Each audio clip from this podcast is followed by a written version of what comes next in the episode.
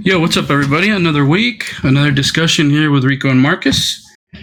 And uh, let's see what we got going on this week. Uh, last night, I finally got to see the Batman movie. And I thought it was pretty good. Uh, I'm a big uh, Batman fanboy, has always been my favorite superhero. Uh, I thought it was good. Uh, wasn't my favorite though, but uh, for me, one of the things with the one of the things that has always uh been like one of my loves of the Batman character is uh kind of the duality and the the codependence of Bruce Wayne and Batman. Uh, so I think maybe that absence of like that other side is kind of what hurt some of the film for me. Uh, you know, because without without Bruce Wayne, there is no Batman, and Batman's able to do whatever it is he does, right? But then ultimately, the guy that pays the price for you know the physicality, especially like the way we see him in this film, super aggressive, very like doesn't give a crap about anything. Like we don't really see the the other side of it, where he's like paying the price for being that kind of Batman. Uh, so I don't know. Uh, I know I've talked to some of my friends about it, Marcus included, and they loved it. But for me, like that's the aspect that was missing for me. And for some reason, I just was not a fan of the of the Bruce Wayne. I think uh, maybe in the first, I mean, spoilers. Uh, in the first scene that he has with Alfred, uh, he Alfred is telling him about different things he has to do, keep up appearances, uh, he needs to do something. I think with some invest. I, I don't know. I don't think it was investors, but something along the lines. You know, typical Bruce Wayne shit. Uh, and I think right away he says, "Uh, I don't care about that." And then he says something like, "Uh, what what what else did he say?" He he just said I he dropped three lines back to back to back, and I was like, okay, Sasuke, like, what's up? I was like, okay, like Mr. Spoiled Brat Kid, like, this is what we're doing, huh? And then I, I don't know, like t- that that's what was missing for me because Batman was was great. I thought the the little chemistry that there always is supposed to be between Catwoman and Batman was great uh, Riddler to me, my favorite my favorite part of the movie was probably Penguin, but to me the Riddler was amazing. Like he best Riddler we've ever had, hands down. Uh, Penguin too. I think that's the best Oswald slash Penguin we've ever had. Uh, I think the only thing that comes close is maybe the Penguin. Both Penguin and Riddler are also very prominent characters in the Gotham series, which I know a lot of people probably haven't watched, but it's actually very, very good uh, for if you're a Batman fan. What Harley Quinn? Nah, I'm joking.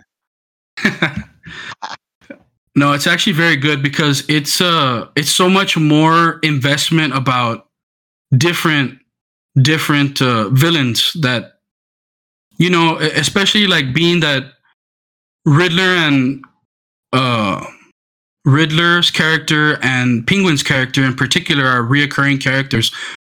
You get to see them go through ups and downs and turn into those villains. And yes, like in the background, you have like a, a, a child Bruce that kind of grows up into becoming Batman. And he actually doesn't become Batman until the season finale. Spoilers again. But uh, it's a lot more about him growing up and Gordon and how Gordon kind of Gordon is actually probably like the main protagonist. That's another thing. Like Gordon was kind of weak this movie, I thought, which I'm okay with. I agree. With which I'm okay with. Like I didn't, I didn't. You don't, you don't watch this movie to watch Gordon, but it wasn't one of the best. It wasn't uh, the best Gordon, and Alfred was okay. No, no,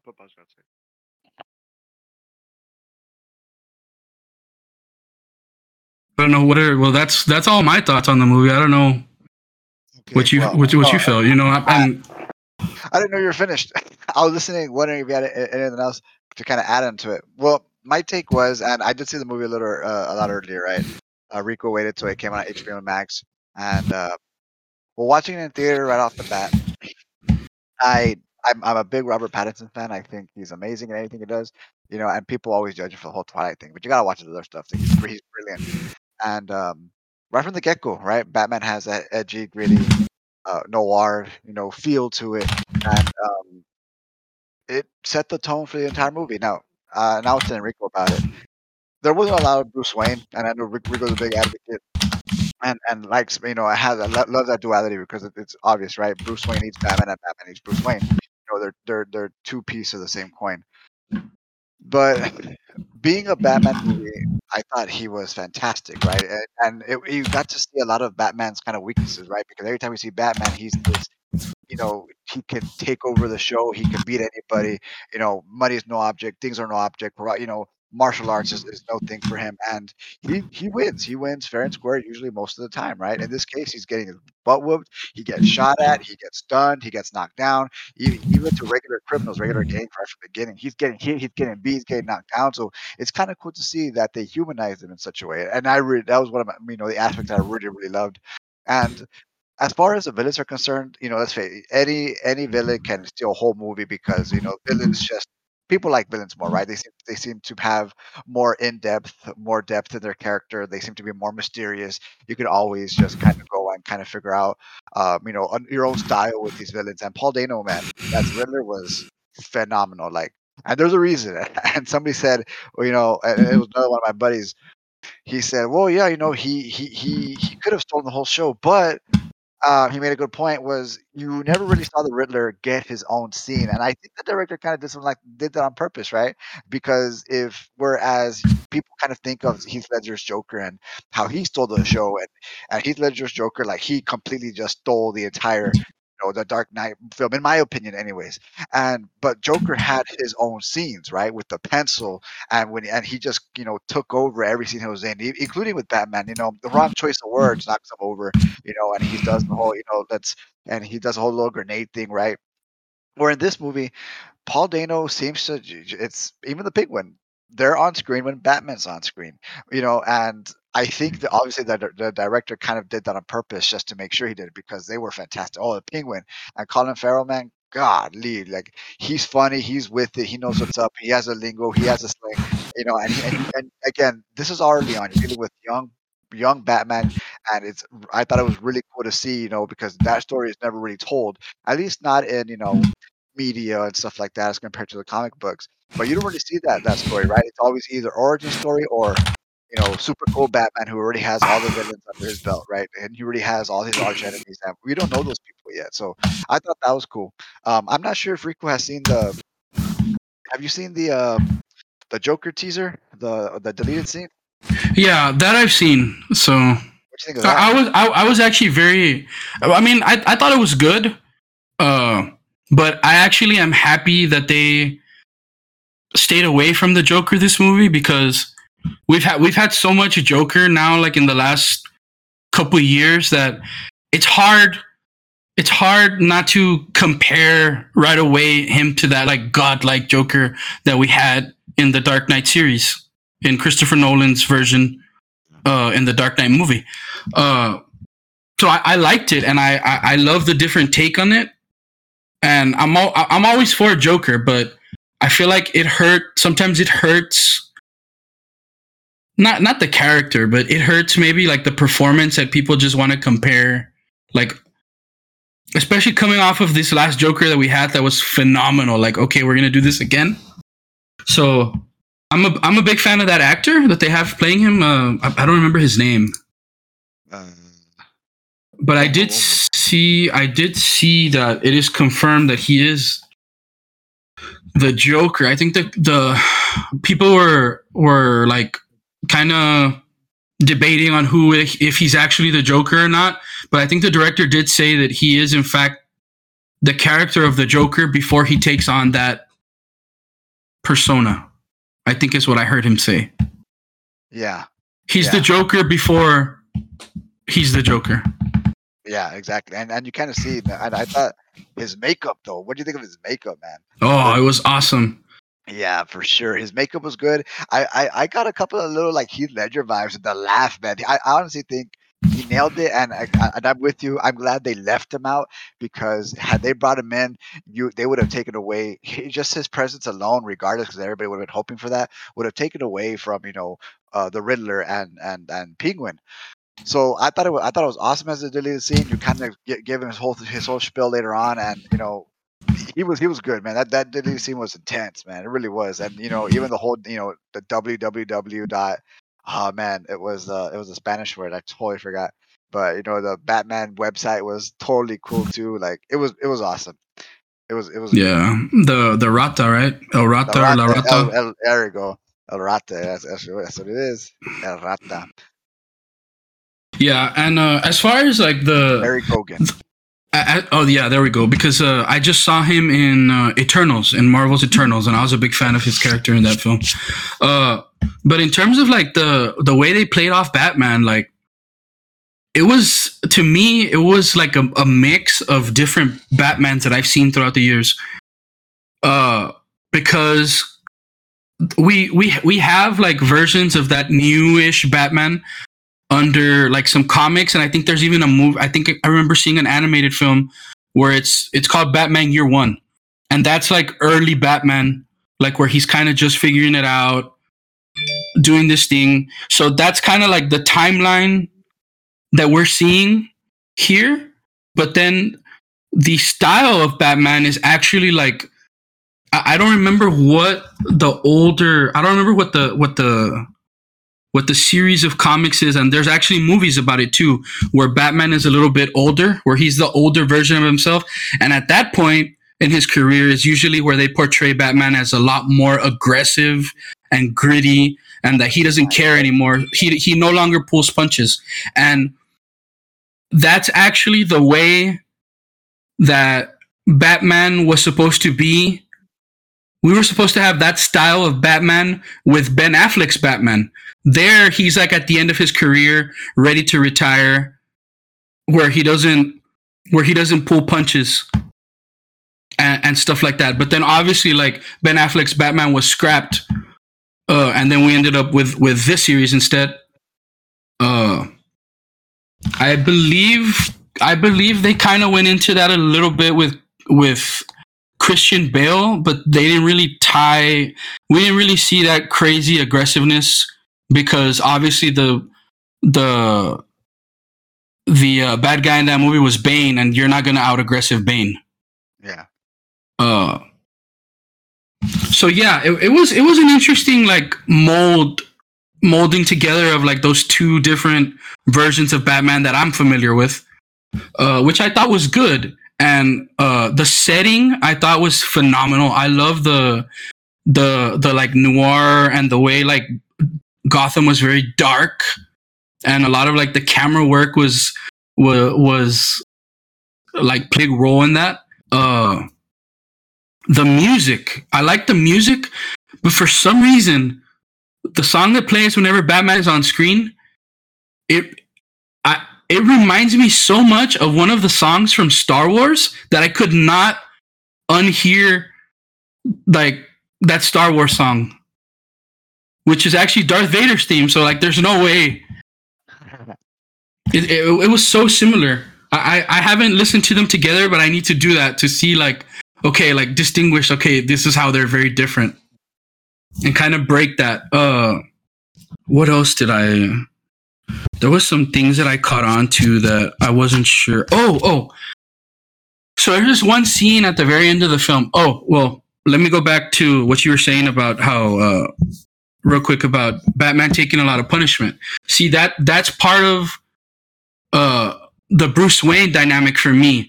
We see Batman take a lot of punishment, but you don't you don't see Bruce Wayne paying the price for that, which I like to see because that even goes further to show like this guy is not like a superpower superhero. He's just a guy like everybody else. But he does all this. So like, uh, you know, in other films, like you see him like having to recover and he's being nursed back to health by Alfred, uh, and stuff like that. So uh, that that dynamic to me was missing a little bit, but I did like that he talked that he did take a lot of punishment and he wasn't just like some like I'm just gonna solo everything. I I, I appreciated the struggle. Yeah, Um, sure. But then in one scene like towards the end when uh right at the end when they're in uh uh in the arena and he gets shot and he gets shot and Sel- Sel- uh Selina saves him. Selina aka Catwoman saves him. And then she's about to be killed. And he pulls out what it what looks like some kind of green serum which to me right away I was like is that freaking like Bane serum Yeah. right away like I was like is that Bane's like uh you know I, I- of course it could just be uh what do you call it when you shoot people up with uh, What adrenaline? uh adrenaline like is it just some kind of adrenaline shot but it the fact that it was green, I was like, uh, is this is that what I think it is? And then he just all of a sudden loses his mind, gets real aggressive, and I'm just like, whoa, whoa, whoa, whoa. I don't know. I, don't know if you uh, you kind of caught that and thought the same thing right away too. No, no, no. Yeah, that's. Uh, uh, I was waiting for you to finish. Yeah, it looked green. It was green. It looked like a powdery substance. I, I think a bit. Um, and there was a lot of Easter eggs. I don't know if you chalk that up to an Easter egg. Um, but yeah, that that serum or whatever immediately made me think of of of, uh, of Bane. And and obviously, you know, I think what this what this one does in terms of like um, introductions, right? Because again, it's not a Batman origin story. Kind of is. It's a different Batman origin story, right? Um, but you never really see again how he even manages how these villains even become arch you know villains to batman in the first place so you know kind of seeing some of these easter eggs and possibilities that something may happen in the future with all these guys i, I know some people are actually calling for mr freeze because it's been years since we've had a mr freeze and and Enrico said earlier when it came to Joker, like we've seen a lot of Joker. Hell, you've seen Joker in in, in Har- the Harley Quinn show. You've seen Joker in in the uh, there, he has his own comic book, and he's had his own comic book for a while already. Uh, you've seen Joker in just about every single piece of you know anything Batman related. You're gonna say Joker because people love Joker. So it's a breath of fresh air that you know Joker is not the focal point yet. Anyways, yet, and, he, and I, I wouldn't even mind that he they tease him a little bit in part two, maybe for part three. I would love to see you know other people kind of come in and you know show Batman a you know that there's different there's different fish out there, right? Uh, rather than just you know Joker. So I thought with Paul Dano's Riddler and um, Colin Farrell's Penguin, he did such a fantastic job with that for sure. And then you mentioned Commissioner Gordon, and, and I was okay with that too. He was a little awkward. I was he was probably one of the ones I was kind of making him because some reason talks like this, and I don't know why. And I was like, oh, okay, cool. Like, hey, you should speak like like it's that one scene where they put him in prison, right? Or he's in jail and he's surrounded by the cops, and he's just like, uh, I only have one ticket to get you out, so just uh, follow my lead. It's like, what the fuck? Uh, to, to, to be fair, I think that actor kind of does that voice every every role he's into. So, I mean, he wasn't. Uh, you don't watch you don't watch it for Commissioner Gordon, right? But I watch mean, yeah, he, he was. But I mean, when you have Gary Oldman over in the Christopher Nolan series, you know what I mean? Yeah, so that was that was a little interesting. You know, his character's a little funny. But again, you're right. Like you're not watching it for Commissioner Gordon, it for everything else. Um, one of the underrated scenes that I thought was awesome, and and and it's probably gonna, you know, because it's a Bruce, it's that only one of the few Bruce Wayne scenes in that film is when they're in the church. When oh, I mean, yeah, the church for the funeral. You kind of see, you kind of see this little emo Batman, right? And Bruce Wayne or whatever, like totally different from the charismatic, charming Batman that we usually see, right? And um, I'm sure we'll get that Bruce Wayne later on. You know, the charming, charismatic, especially from Robert Pattinson. You're kidding me? He'll make he'll make anybody swoon. I can only imagine. Um, but yeah, you know, this emo, long hair. You know, kind of, you know, you're you're he looks like a, your typical Bruce Wayne emo boy. But when he became a detective, you know, again, you know, we kind of see Bruce Wayne kind of a he's a detective. He's he's showing off his chops rather than you know trying to get his way with you know he oh, being a womanizer and you know being charming. So um, I thought that was kind of a cool little scene too. And then the bomb explosion. He even took a hit at Bruce Wayne. Big old bomb. I think that would have killed just about anybody else, but not Bruce Yeah. Wayne. you, you see, I also really loved that scene, but to me, the scene, like to me, what I loved about that scene is when he, kind of is rubbing he rubs shoulders with that guy that's kind of like bashing billionaires and stuff like that Yeah. because well that's that that sets the the tone for like what the setting is you know the everybody rise up against the billionaires like they're lying to us you know all the corporates and all that but then when he catches a whiff of the son of the guy that was just murdered and he realizes that this guy that this little kid no longer has a father like to me that's that's the essence of that's the essence of Bruce Wayne that leads him to be Batman because he doesn't want what he what he has gone through for anybody else. And then again, like the explosion, the or, or the car and the crash, and he risks his life to to protect that kid, even just as a normal guy. And the emo Batman, like the whole time, I'm just like, man, like, why are we doing emo Peter Parker again? Like this, I don't know. I just wasn't. I, I wasn't a fan of that. Boy, we, we did get Batman with what is it? He had a uh, somebody somebody made a meme a, a while back that when he gets ready to become Batman, he carries a black eyeshadow for his eyes, so carries it around with him and whatnot. yeah. Which I'm okay with that. Like every Batman has worn makeup at some point or another, right? But yeah, I thought the pacing, the pacing was really fast, which also uh, for a lot of people, I think they would appreciate. Like, okay, just go, go, go. I I would have liked a little bit of a slower story, but then ag- again, like the movie was already two hours, so you're clocking him more at three hours, closer to three hours. Okay. minutes or something like that. I think. Okay, so then yeah, I was close to three hours. So I, I don't know, like I, I would have liked a little bit more in between, but You know, strangely mean- enough, a comment that I came across, and again, it was from the buddy of mine that I, I talked to in school. He says it didn't feel like three hours. He said, and he said I could I could have watched more. So now I'm curious if you and him are on that same boat where you you you wouldn't have minded that slower progression, right?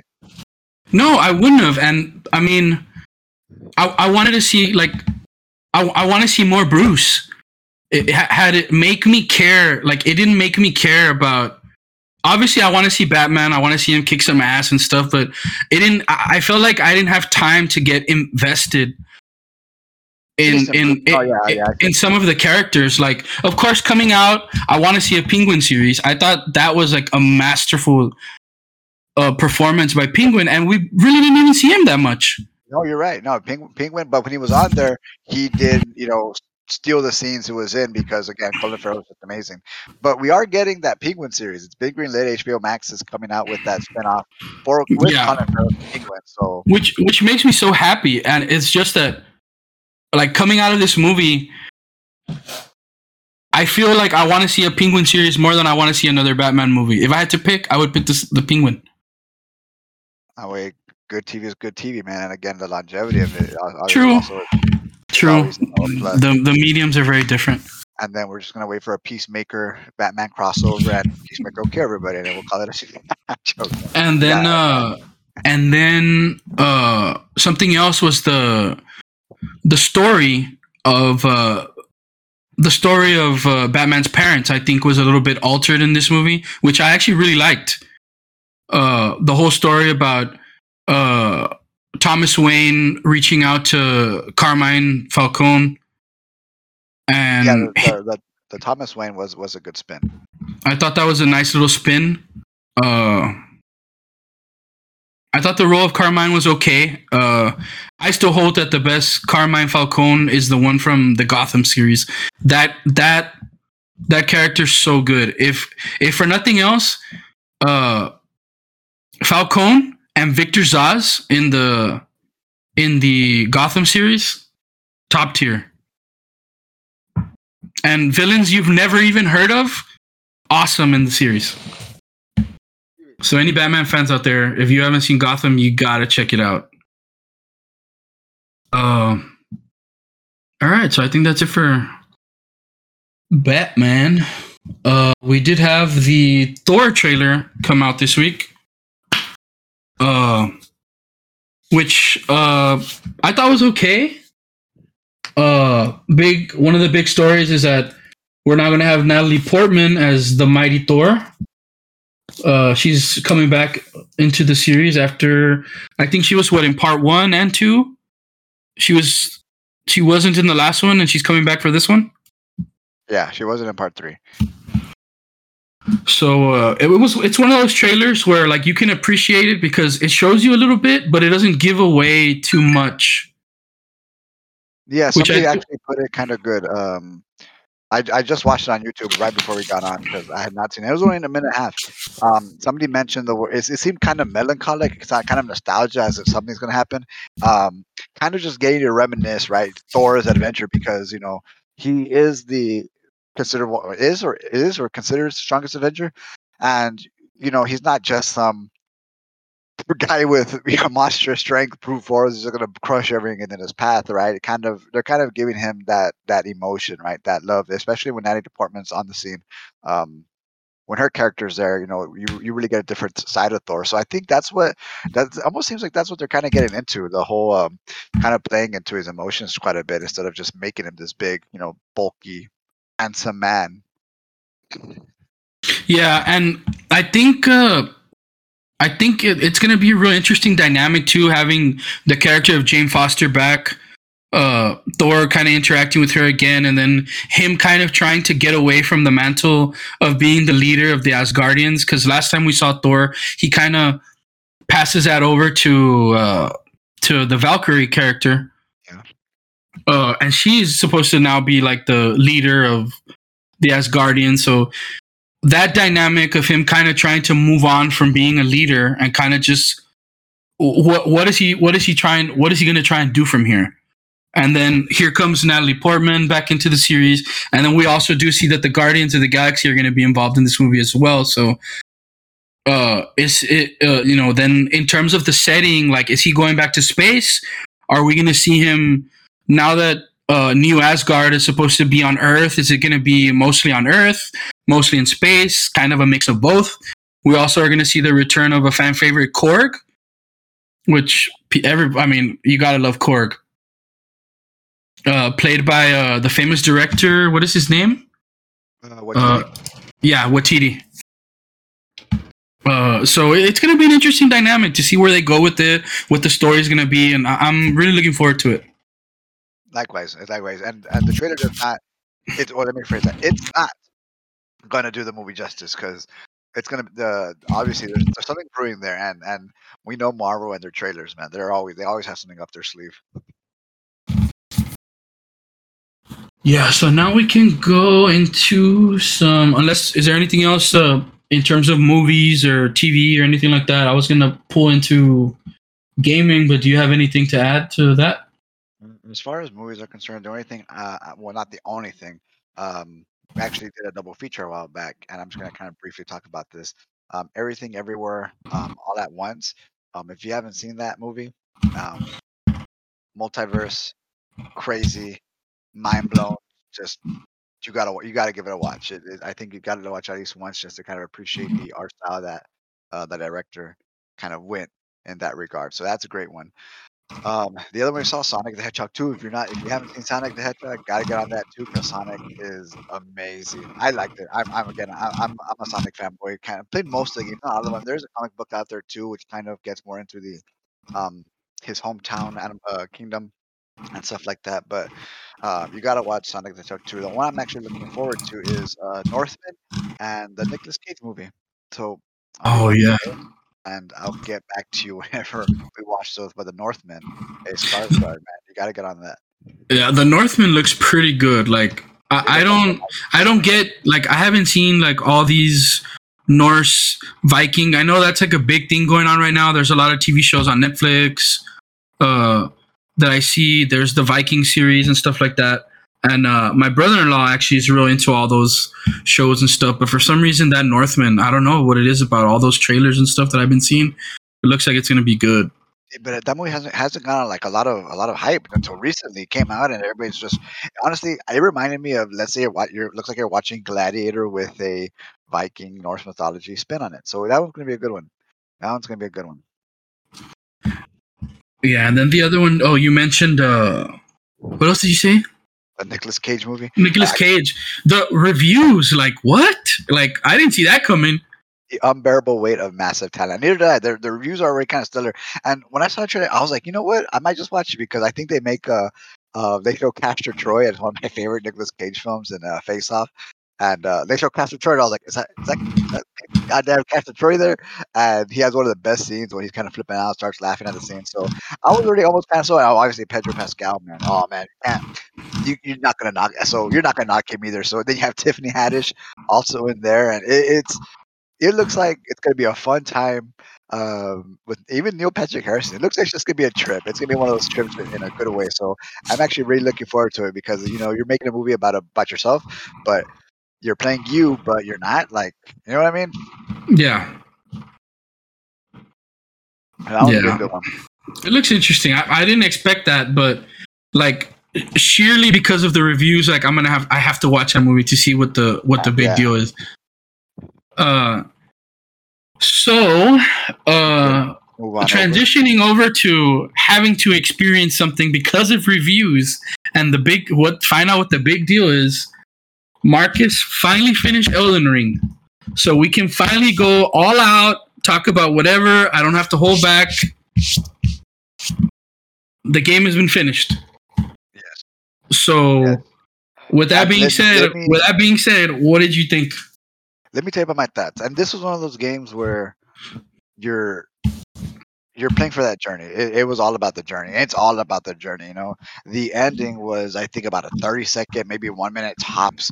You know, uh, cinematic, and that's because Rico told me that. Oh, that's that's one of the more um, not long ones, but one of the more unique ones, right? Because the other ones kind of just um, put you in this tarnished thing uh, Elden Lord, you know, Gabe. But and I was kind of at the end, I was kind of it was act like anticlimactic. I was kind of let down. I was like, what? That's it. Like all my hard work, all my hundred, and and by the way, I put in it my first playthrough. I did clock it about 166 hours. I was pretty over leveled at 190, so um, it kind of made the late game uh, very very easier than it would have been um, and that's because i didn't it was just me probably dying earlier on or just killing everything inside or probably just exploring and killing everything because i don't think i died too too much.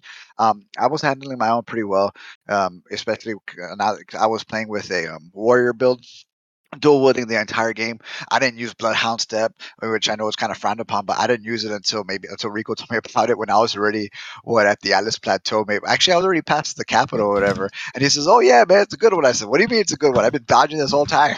like so, I was able to get the mechanics of the game, especially the whole dodging aspect, pretty good. But again, it was all about the journey. It was the the it was just phenomenal. I, and let me tell you, right we, as soon as you entered, as soon as you got out of the first uh, of the first um, uh, what is it, graveyard or grave or uh, uh, uh, catacombs, the first heroes tomb, and you, and you see this world there in the um, oh, what's it called, man? It's already um, the first the first um, it's the first area. It's it's uh, north. It's right above the Weeping uh, Peninsula. Um, oh, because Liurnia. Yeah, Limgrave. Limgrave. Thank you you see Limgrave and you're like, whoa. I'm like, okay, that's cool. And then you click the map and you're like, dang, Limgrave's huge. And you're exploring, and exploring, and then you go to the Weeping, Weeping Peninsula, and you're like, "Dang, it's another huge area." And then you're like, "Okay," well, then you go to Stormveil Castle, you beat it. Oh snap! Okay, then you head over to uh, uh, Liurnia, and you're like, "This is huge," and the map just keeps getting bigger and bigger. And then you realize towards in the game that you traversed this entire map, and you're like, oh, "What the hell?" And then you go, and then you there's a uh, this this part blew my mind, right? Where you where you find the um, the elevator that takes you underground, and then you're like, shut. And I remember to like, shut the hell up. I was like, is there a whole different is there a whole different you know map underground sure enough there's four areas underground so this is i was wow this is crazy and the game would have been overwhelming and, and i'm one to kind of get overwhelmed rather quickly. Not not in the sense that oh it's too much it's too much but that it's big and that i'm going to invest you know in that investment but the game did not feel like like that at all. It was it was a great journey it was an amazing journey. I made i didn't want to end it i didn't want it to end. Um, i was trying to find excuses just to you know hold off on the ending there and i was trying to complete everything i could and, you know and i know you can't but i just wanted to kind of do as much as i could there at the end. Um, so i could keep playing you know because your first no, there's nothing like your first playthrough there's nothing like your first watch there's nothing like your first game like you know the first the first impression is, is a lot and i didn't i didn't want it to end and I, I, I am going to play this game again gonna get back into it. I'll pro- I probably won't be as as tenacious and as completionist uh, this time around. So kind of get to enjoy just that part a little bit more, just to kind of fight. I love the fighting aspect. The boss acts was a, fu- was a lot of fun. Learning, you know, the move sets, learning learning mm-hmm. just the the patterns because uh, you know coming back from those old old games. You know, where you just gotta learn these patterns. I want you to learn the patterns, you know, and people say, "Oh, you get good, get good, get good." You know, like yeah, that's what it's all about. You're just learning patterns, learning rhythms, and learning, you know, when to tag, when to dodge. And again, it's a game of patience. The more patience you have, the better. But ultimately, at the end of it all, phenomenal journey. I my, I wish the ending would have made me feel a little bit more satisfying because I did want a little bit more, especially after putting all the work that I did. It was it was a little dis- dissatisfactory just because again. I, I wanted that bigger payoff, but you know, as far as the journey, it was amazing. And I remember Rico says, "Marcus, they compared to Zelda." I said, "What the hell do you mean they compared it to Zelda?" That's probably the only reason I got on. Well, one of the only reasons I got on this game. So, but I'm glad I did. I'm glad I did. Yeah, from uh, from my perspective, I think uh, you nailed pretty much a lot of it. Uh, I think uh, you know there's some there's just something about a game where you put all this time into a character and you can say you can run around and say this is my character. This is how i play him. These are my weapons. These are my spells and they put a boss in front of you and you can say okay i'm about to kick your ass in my way the way that i like to. So there's just something about a game like that and this one this one in particular just did it so masterfully like like you said the the way you just start to go into this first area of the open world and you think like oh man like i actually thought this world was to be a lot bigger and then whoa whoa whoa whoa there's a whole nother section like you said like and then you're like oh okay well here we go like i'm almost done and then whoa the, actually there's another section and by the time you know it like you said there's this huge map and the underground and all these stories that are intertwined and Oh, the NPCs, man! I didn't even touch all the NPCs. God, man, fuck. yeah all the Oh, npcs that at first you're kind of like oh okay like this is this person but then you happen to run into him again and then again and then again and along the lines like you kind of have some little experiences with npcs and you know you kind of you grow to like you grow to like them. Yeah. uh Yeah, you care you you you you you develop these and it's real strange because it's not like you have a lot of time with these characters. You have maybe three or four quests. You're gonna spend maybe an hour but when and spoiler and again we're talking about it so i'm going i'm going spoilers all the way through. A lot of them die if not all of them die like and I, I, I was like, what? I was like, Diallos, like, why? Like, what? And, and then and then you have Hey Kos, and I was like, oh my god, there's just a boss of dog. Hey Kos, hey close was it was it was it the Jar-Bairn. Jar-Bairn? Jar-Bairn yeah But then and then when you see him just looking over Diallo's body, I was like, damn, like Diallo and Diallo's kind of you know crazy there towards the end, and he was the only one, you know. Um, Every, almost almost all the NPCs died. I was like, oh my god! And my, my one of my favorite characters was Iji. I liked Iji and I liked Blaidd. You know, and everybody likes Blaidd, but Iji was just his giant thing. And then I was like, you know, he says, oh, you know, I'm gonna I'm gonna go I'm gonna go down with Blaidd because I should have done what I've done. And he, he becomes very very forgetful, right? And then he's on fire and he stays like that and he's dead. And you're like, what? What? He, okay, cool, cool. He's dead too. And then died. I was like, oh, okay, he's dead too. Like what? See, um, I remember when we when we uh, first talked when I finished the game, and we were talking a little bit about what ending I picked, and uh, we kind of had this little like back and forth of like, okay, like, are we are we gonna are we team Ranni or are we team Fia? And I remember like kind of being a little sus of Fia, like, and her being a deathbed. Her like she tells you like straight up at the end of the game, like, yeah, I mean at the very beginning of the game, like, yeah, I'm I'm I'm what's known as like a deathbed companion, and you're not really at that point you're not really sure what that means.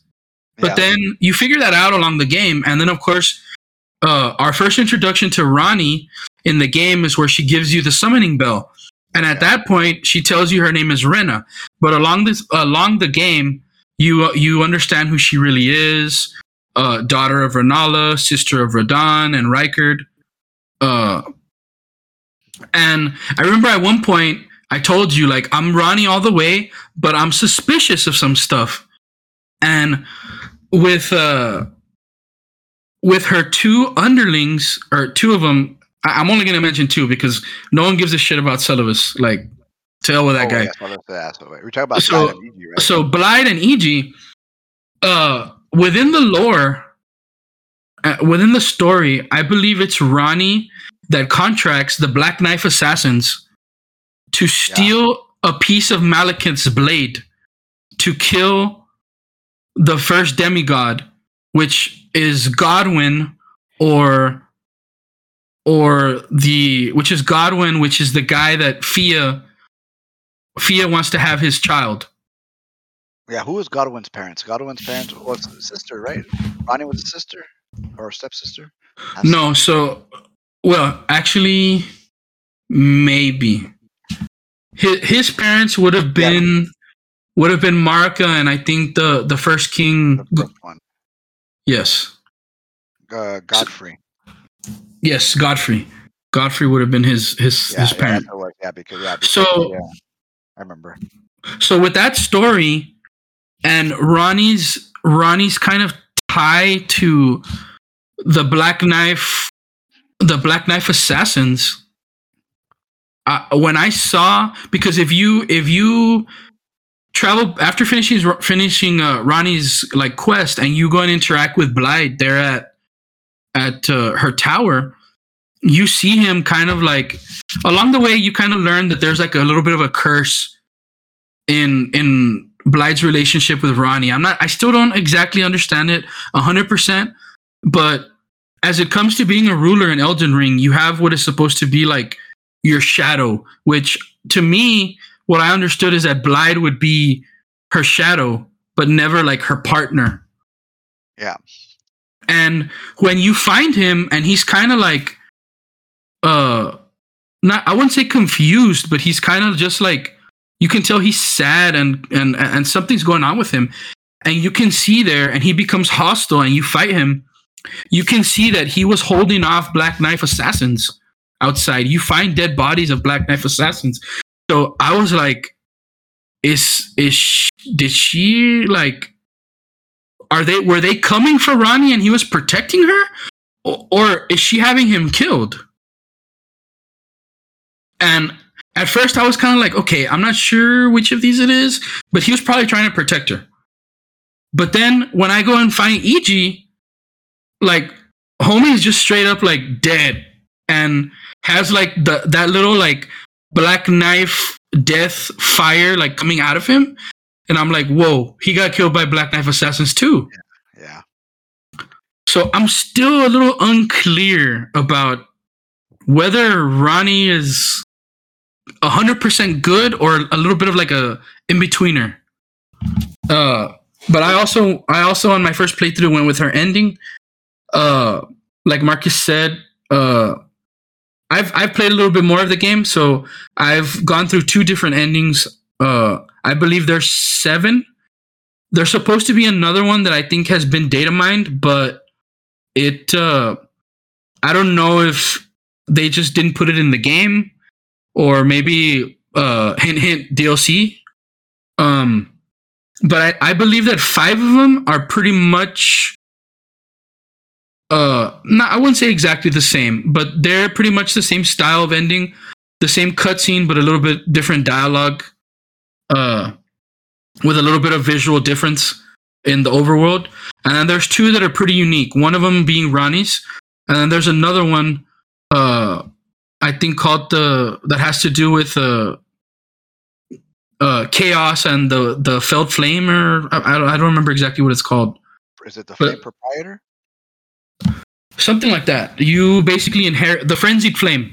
Frenzied Flame, yeah. It's called the frenzied flame. That that's another one that is unique, and uh, you actually burn a relationship. uh, I mean, no pun intended. You burn a relationship with an NPC in the story uh, because you go for that ending, and uh, I mean, there there was just so much in the in the story, and there was a couple things I think left uh, unresolved for me, which I mean, hopefully means that we're gonna have DLC. But uh, before I go further, like uh, anything else you want to add on what I said, or Um, the only thing I want to say is that that lore, I know it's written by George George R. R. Martin. I'm not even sure how much was written exactly by him, but I would love to see some sort of show on this because, again, going back to those characters, you know, you the, it, it wasn't even it, was a story a stories t- told through text. Um, what maybe nine cutscenes and they were all a minute long, and it was a story told through the NPCs that were in the game to really enjoy the story and kind of get into it. And I know people play this PV and they want PvP and they want multiplayer and you know they kind of just play for the gameplay sake. But I'm I've always been a big proponent. Again, I'm, I'm an English teacher, so I've always appreciated a good a good story, especially one with a lot of potential. This story here, I would love to see a movie, and I hope or not, hope more a TV series, right? Anything. I, and I, we brought up uh, Arcane, like League of Legends. I absolutely loved it on, on Netflix a while back, and I thought that was you know just awesome. Um, but yeah, as as far as story content story wise is concerned, even the endings, I, I I myself did the Ranni ending, and I was kind of again let I guess not let down, right? But again, I was like I did the work, right? I put 166 hours into this game, like screw that. I want to be Elden Lord. You know what I mean? Like, like, you know what I mean? So, um, my second playthrough, I'll probably be a lot more selfish again. Um, but I do want the DLC to come. I hope it comes. I hope there's an expansion. Honestly, if they could treat it more like Witcher 3 and give it this super crazy, awesome expansion that, you know, is free and it has additional 80 hours of content, I would be on board. And it's just one of those games where, you know, Enrico asked, well, are you going to keep playing it?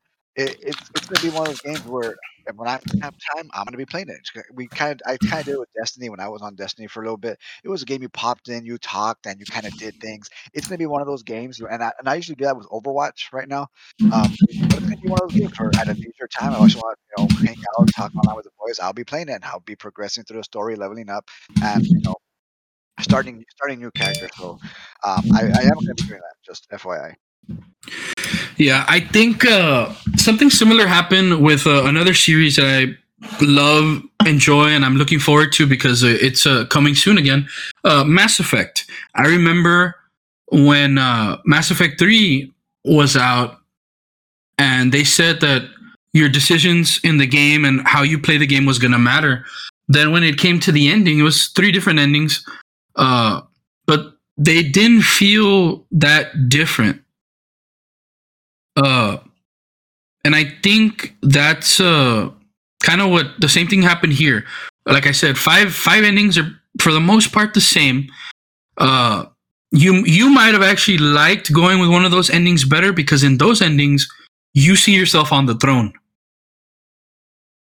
And you are the you, it shows that you are the lord. Uh now uh in terms of like the ranni ending I believe in the lore, or at least in some of the thing breakdowns I've seen.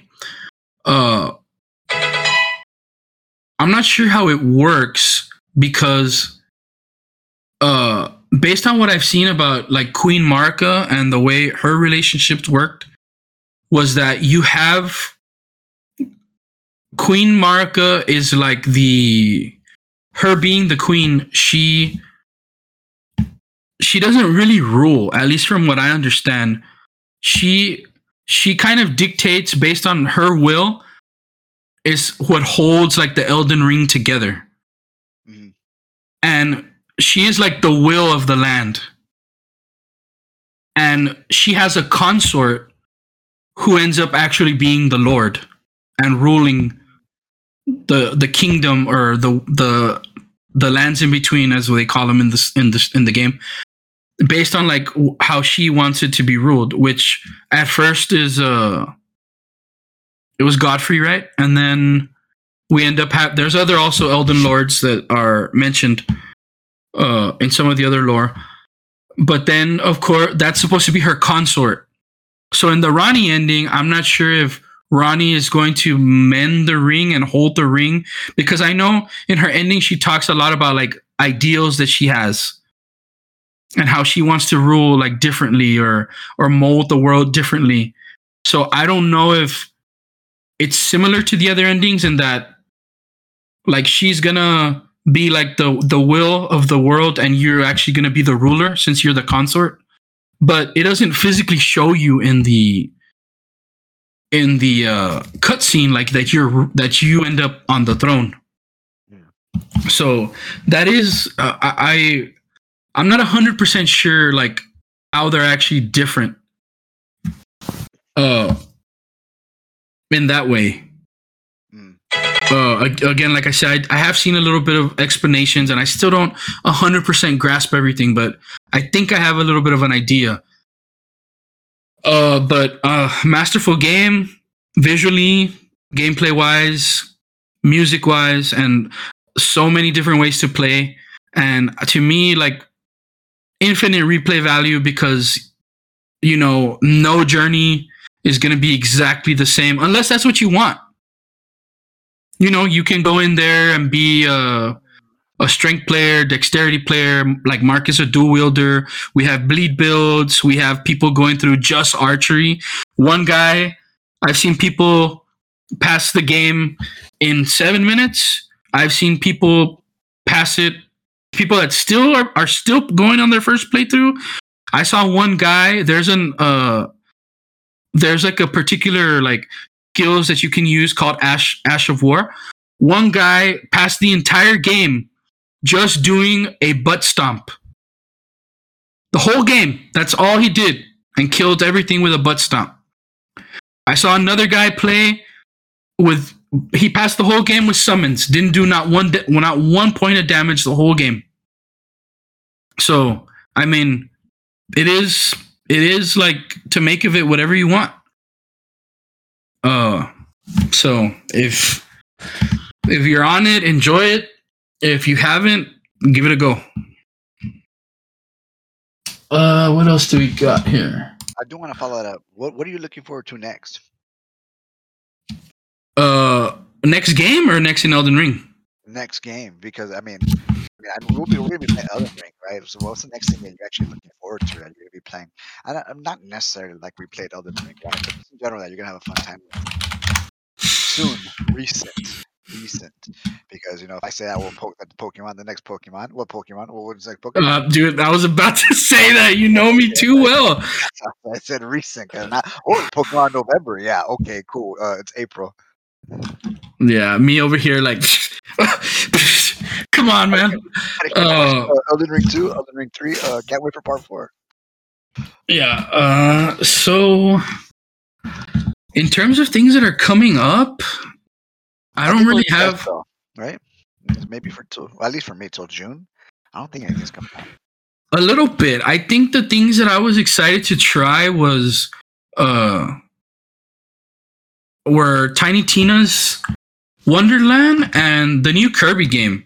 But you know, just the timing of it coming out coming out after Elden Ring, and I still have a desire to play those games, but I, I'm still not done with Elden Ring, and I'm I'm gonna I have like this little hangover, if that makes sense, of just playing this game where I'm like not ready to like to fully commit to something else yet.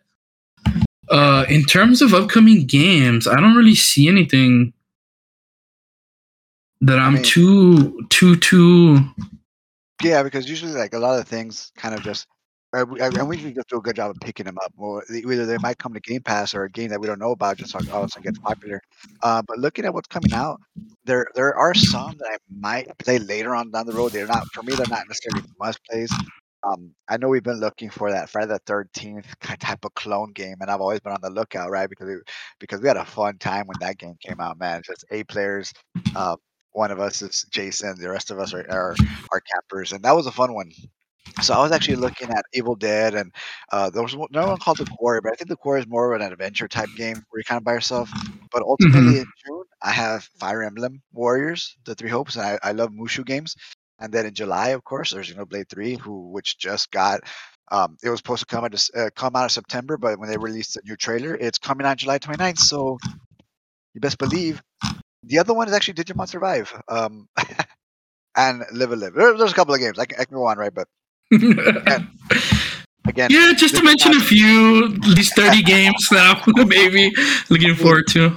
I mean, again, right? Like it's just a matter of you know kind of getting into them. And, and the other one I think is we're always looking for the next multiplayer party game to play with his friends. Mario Strikers Battle League is coming up in June, and that one looks pretty damn cool. Um, I think the last one we played was a GameCube, obviously. So I can't, you know, they made a comeback with that one. So, um, I, I get, I guess, as far as immediate, I would say June. Uh, for me personally, which is awesome because there's a month and a half for me to kind of take out these um, either backlog games to replay some games, you know, that I want just to get it pre- prepare for these games that are coming out. At least for me, you know, bit of Fire Emblem. Um, I did. I was saying Rico a while back.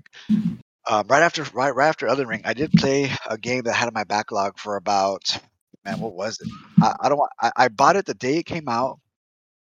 Um, not it wasn't a day it came out. It was a year it came out. This game came out in 2010 here in the US, and I've had it in my backlog since 2011. So I've had it in my backlog for about 10, 11 years. Um, nine hours, nine persons, nine doors. It's a game for the DS. They just re-released a remake for the uh, for the Nonary games, um, remaster, all that good stuff, voice acting, and they have part one and two on there. It's a visual novel, and it's a, it's roughly about what 20 hours worth of reading and i finished this game in about two days ish because i was just so hooked on the story and it was really good. Um, so i do plan on playing part two and i know this does have a small niche of uh, a small niche of fans that actually really really enjoy the story.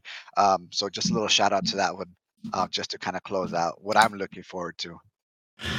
Yeah, I think uh, I think on my on my end, uh, right away when I think of games I'm looking forward to, like I'm thinking like day one games that I want to play, and I think right now the only two games that I see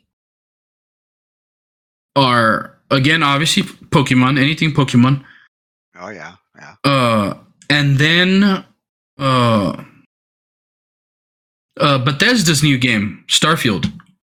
Starfield you've been talking about that for a while I I I think it's due for November. The I want to say the 11th is what I think I remember if I'm correct, but we November 11th yes you're right you see like I'm a big uh I had never played an uh, a Bethesda game until Skyrim, Elder Scrolls 5, which was 2011, I believe. So uh we have Elder Scrolls uh, no, we had an announcement a couple years ago for Elder Scrolls 6. But between now and then Starfield is the big Bethesda game. And it's due in November and we still we still don't even know what it is. So that mystery has me so curious. Like, what are they doing? What are they hiding? Like, is it gonna be a masterpiece? Is it gonna be a flop? Like, I'm just so intrigued. Like, what is this game? I have to like know. Elden Ring came out of Uh, field, so starfield might just do the same uh, again, again, I see here Starfield November 11th, and then again, uh, Pokemon. Uh, I actually do have a bunch of games that I have that I play regularly, but I go in and out. Uh, being Overwatch, Destiny 2. Uh, actually, today they just announced the next deal, the DLC for uh, Outriders, which looked pretty interesting. So I might go into that game a little bit again. Uh, that game together, dude. I'll, I'll download it again. I mean, we stopped playing, right? We got there towards the end, but a that was a game on Game Pass that we just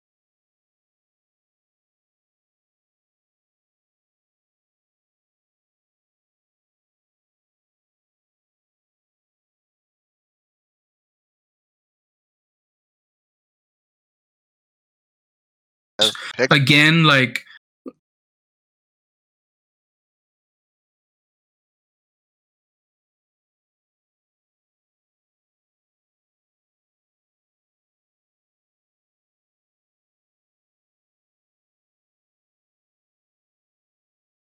not as a shotgun smg like just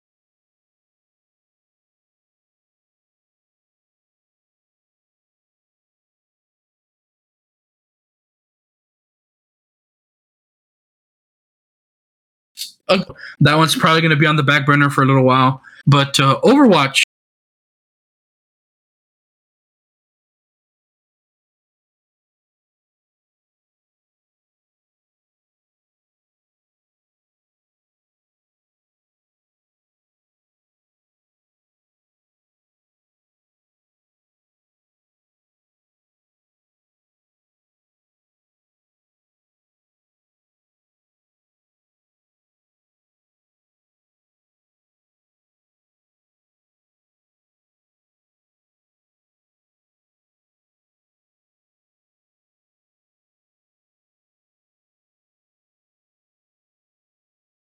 in Watch League, he only had two characters in the S tier,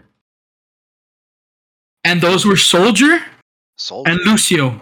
and Lucio. Nice.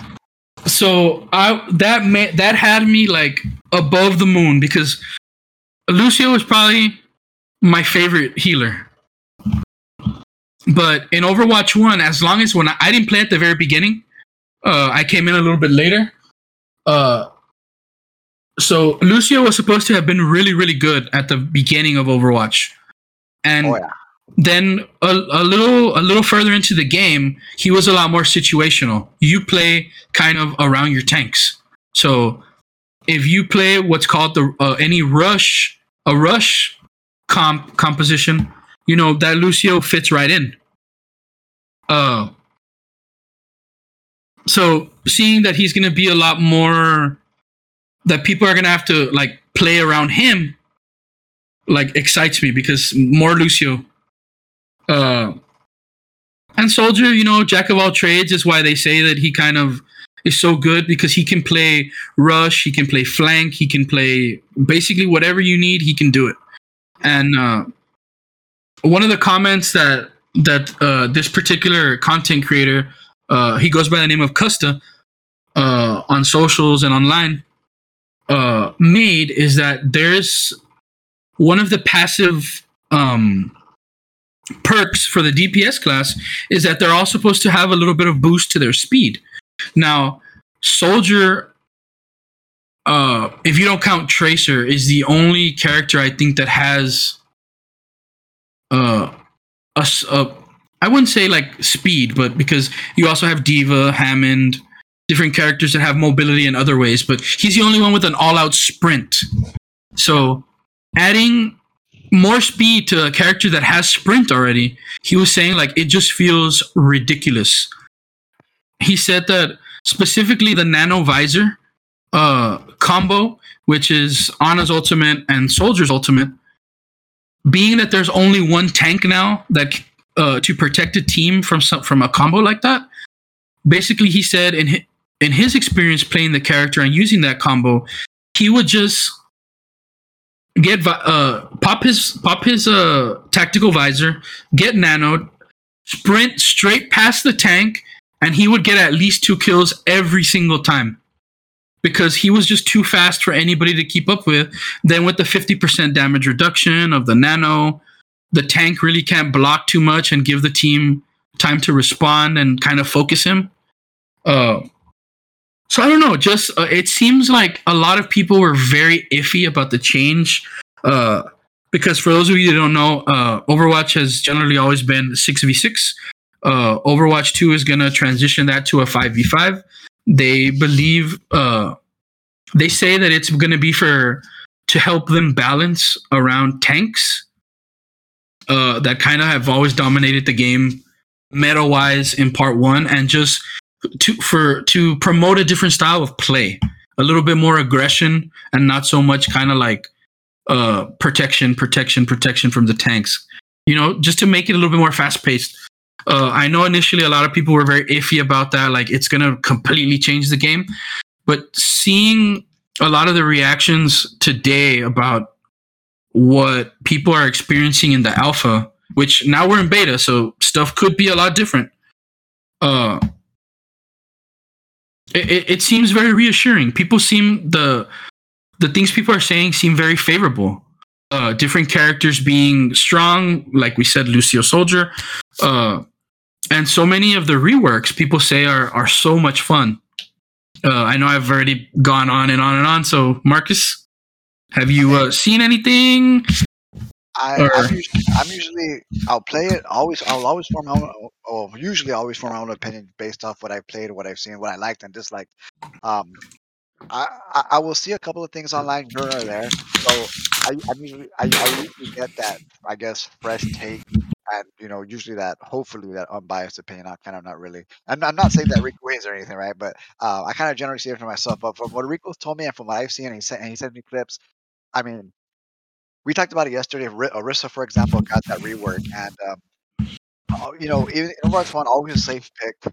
Can, she's a safe pick. She's always a good pick.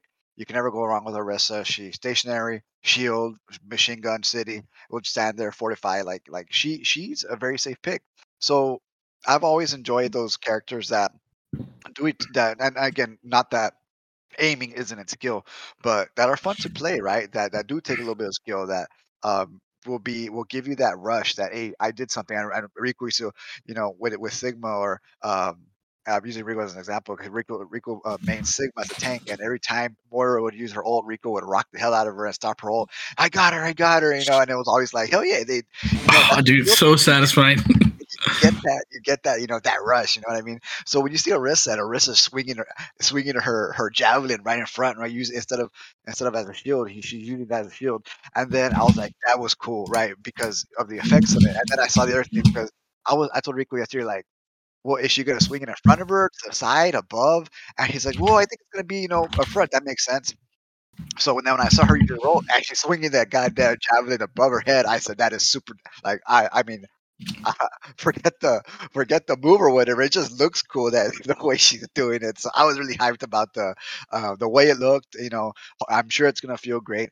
Um, but that was cool, and especially you know uh, when she kind of just throws it up in the air and she's kind of just twirling it, and then she kind of just jumped down, um, and just you know that splash attack looking old. I did see Orisa. Uh, I did see I, I did see a lot of the older ones. I looked like a lot of fun. Bastion again. Bastion. The fact that you now again people we, we call them just annoying, right? Uh, people don't like to see bastions. It's always, always oh, there's a bastion on the other team, oh, but gross, whatever. But you know, just to make these play, just to- ultimately to me, it's just to have fun, make these players fun. Unless we're playing comp, you know. And I was, I was telling my friend, oh, I'm gonna try this guy. I was like, we're playing comp. It's not quickly. Don't do it. And, and it's not like you know, you know, like we're like we're uh, and we play on Xbox and PC and, and Xbox a little bit more of the higher platinum, uh, but we always just play us two. Usually, we don't have a team. I always felt like if we had a team, we'd be probably be that that next uh, that next uh, uh, rank. You know, maybe a little higher if we had a team that was solid and actually played with us. On PC, we're, we're usually straddling that silver gold. Um, I was at a platinum at one point in there until you know we we have a team where we're just there to have fun, right? So we don't really take it too serious either way. Uh, but I, I'm excited for Overwatch 2. I, I played Overwatch 1 when it came out in 2016. Um, so I'm just totally just can't wait, can't wait to see it. Um, can't wait to play it uh, because I, I'll be I'm gonna be playing that game even you know even after the fact. You know, I fell in love with it. So so yeah, those that's my take on it. Yeah, so the Orisa for sure, like just I'm I'm glad you you were able to see some of the clips uh there. And if you haven't if you haven't uh, seen uh, Orisa uh some of the Doomfist and stuff and some of the changes there's a there's a guy out there by the name of KarQ he uh he streams uh content creator. Uh he does a lot of good like in-depth uh guides uh, tips and tricks. He'll uh, he has a little series too where uh, I guess he'll, he'll we'll have to redo him now with Overwatch 2. But uh, in Overwatch 1, I, I checked out a lot of his content because he would say like, okay, as a Doomfist, what should I do against these characters? And what he would do is he would have uh, one of the best Doomfists in the world come on and say, okay, uh, if you're gonna go up against this character, this is the combo you need to use against them if you need if if you see this person on the other team avoid them. Like that's your counter. And being that you're on the same level like avoid him uh which were like the briggs the cass. There's no reason to punch a reinhardt being that you're not going to move them. You know different little tips and tricks like that.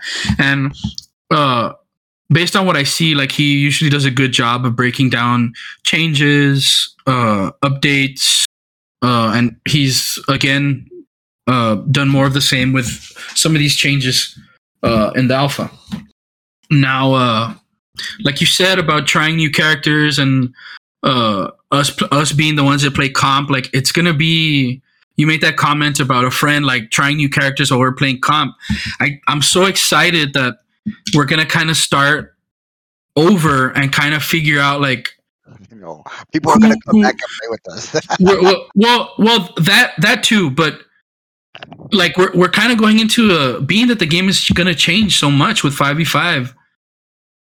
it's not gonna be like okay, like we're gonna play serious now. Everybody double shield, and everybody else having to play accordingly to fit in with our with our double shield. Like now, the game is gonna be so dynamically different. Like we get to experiment and figure out like okay, what is it that's good? Does that make sense? Yeah, yeah, no, definitely. It's not like okay, well, if you don't pick these characters, like you're throwing. Yeah, because I mean, you see a lot right now in comp, right? Where if you see you see a Reinhardt, and automatically people go and pick Zarya. Well, it's kind of like okay, then you have to use support. Okay, who's going to support our tanks? So you you you you have to uh, accommodate your tanks using the reports. and you see a lot, right? Or even when when you see a diva, right? You, or you see a diva, okay, well let's try Winston first, right? Or that dive that dive uh, meta that used to happen and stuff like that. So yeah, I know I agree. Uh, just because um, a lot more freedom to pick, a lot more freedom to you know to at least use a guy who's going to be skillful and not get people saying, "Oh, you're throwing," or "Why are you using so and so?" Use so and so instead. You know, where again, it I, I would hope it's a lot more skill based, just so that way we're able to kind of mix and match and not and have a very balanced game where you can you can pick anybody, have a good time, and still stay, still remain competitive. Yeah, so we talked. We t- you touched a lot about Narissa. Everything you said, spot on. You know, instead of making her a, like here, hide behind me.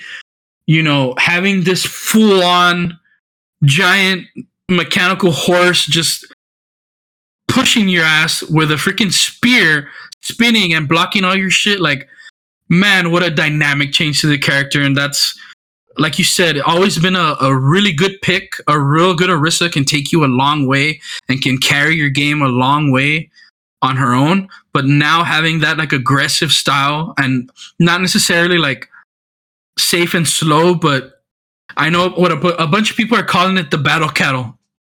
Mm-hmm. Like she just she's coming for you, you know? Awesome. Like that I don't know, like it's exciting. And the other one that we got that has had even I guess maybe not as dynamic of a, of a change playstyle wise, but is moving into a completely different category, which actually is one of my favorite characters also, Doomfist.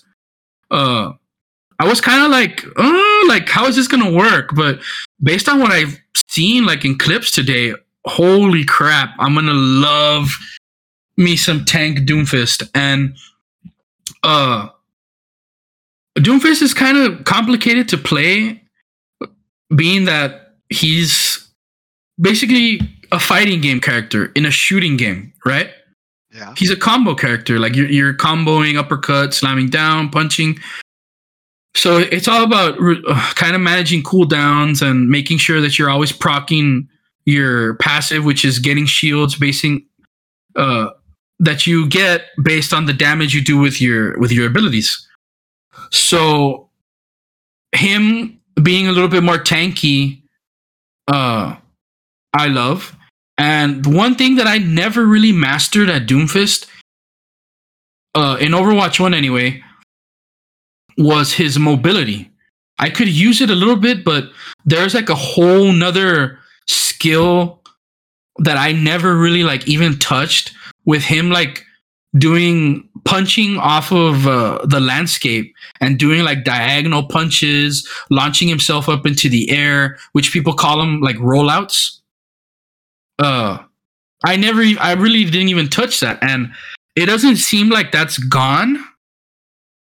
But like that, I don't, I don't think that's gonna be the way to be a top tier Doomfist anymore. Which I think I, I think is going to help me if that makes sense because I don't have to learn that way of playing. Yeah. Yeah, I, I it's going to be a lot more like a little mix. I, I feel like it's going to be a mix between like a little bit of Reinhardt and and a Winston. Yeah, more Type of Winston. play I, style. think- I, I, I think you compared him to Winston a while back, and I think Winston again uh, is more, more your, uh, more your kind of- well not cup of tea, right? But like the fact that Doomfist can be more like Winston because I, I like when you play Winston because it's a lot of fun because you know exactly what you're doing, and I I, I like playing D.Va. D.Va's probably you know my main, and I've played. a godly amount of hours with Diva. Um, and when Rico picks Winston, I start licking my chops, right? Where I say, you know, because I'm gonna go. I see him jumping. I'm like, I'm going that way too. so it's, it's always a lot of fun. So if you're gonna be Doomfist, I best believe I'm gonna go that way too.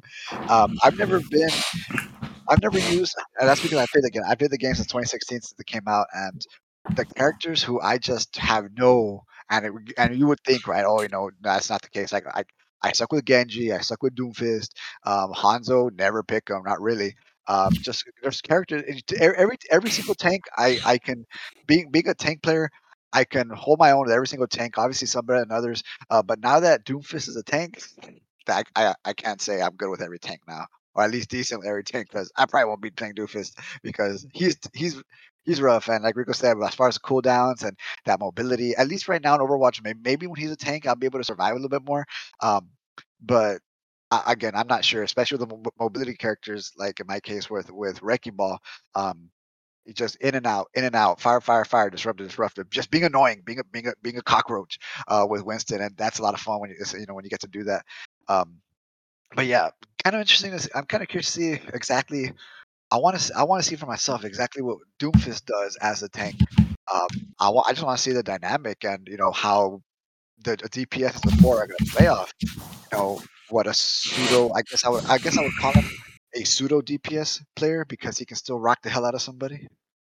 Yeah. Uh, again, I mentioned uh, the Winston for sure. Like on the on the leap in is the big like that's one of the big changes. He used to have the uppercut and the seismic slam, but now they kind of have been converted into like a two for one ability where based on if you seismic slam straight ahead, you're gonna jump straight ahead, not very far. And now they added the effect where you slow down characters that you seismic slam, and the seismic slam uh, area of effect is also way bigger. So uh that is why I say like the the jumping and mobility is a little bit more of Winston.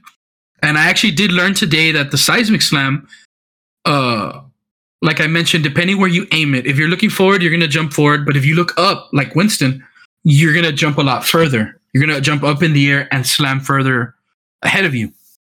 I did learn, uh, again, shout out to KarQ, that you can cancel this ability when you're in the air. So you can jump up in the air, cancel it, and it's basically like you did an uppercut from Overwatch 1. Then at that point, you can use your punch to travel across the map. So that's why I say like the mobility and rollout part is not completely gone. There's still a way to to do that, but uh, now with the seismic slam, being able to go into somebody and then or go attack a team, press into a team, uh, comboed with the new ability, which also I, I didn't really touch on, uh, is the it's not called shield block, is it? What is it? You would you would know more some uh, than Badufis and me. Block. It's called power block. It's called power block. Power block seems like it's gonna be a a, a little bit of Zar- like a Zarya bubble, but particularly only in the front of your character. So I I imagine the playstyle is gonna be like Winston diving in, but rather than using a bubble or going for the supports like you do usually with Winston, the squishy characters, uh, you're gonna you're gonna jump in, seismic slam.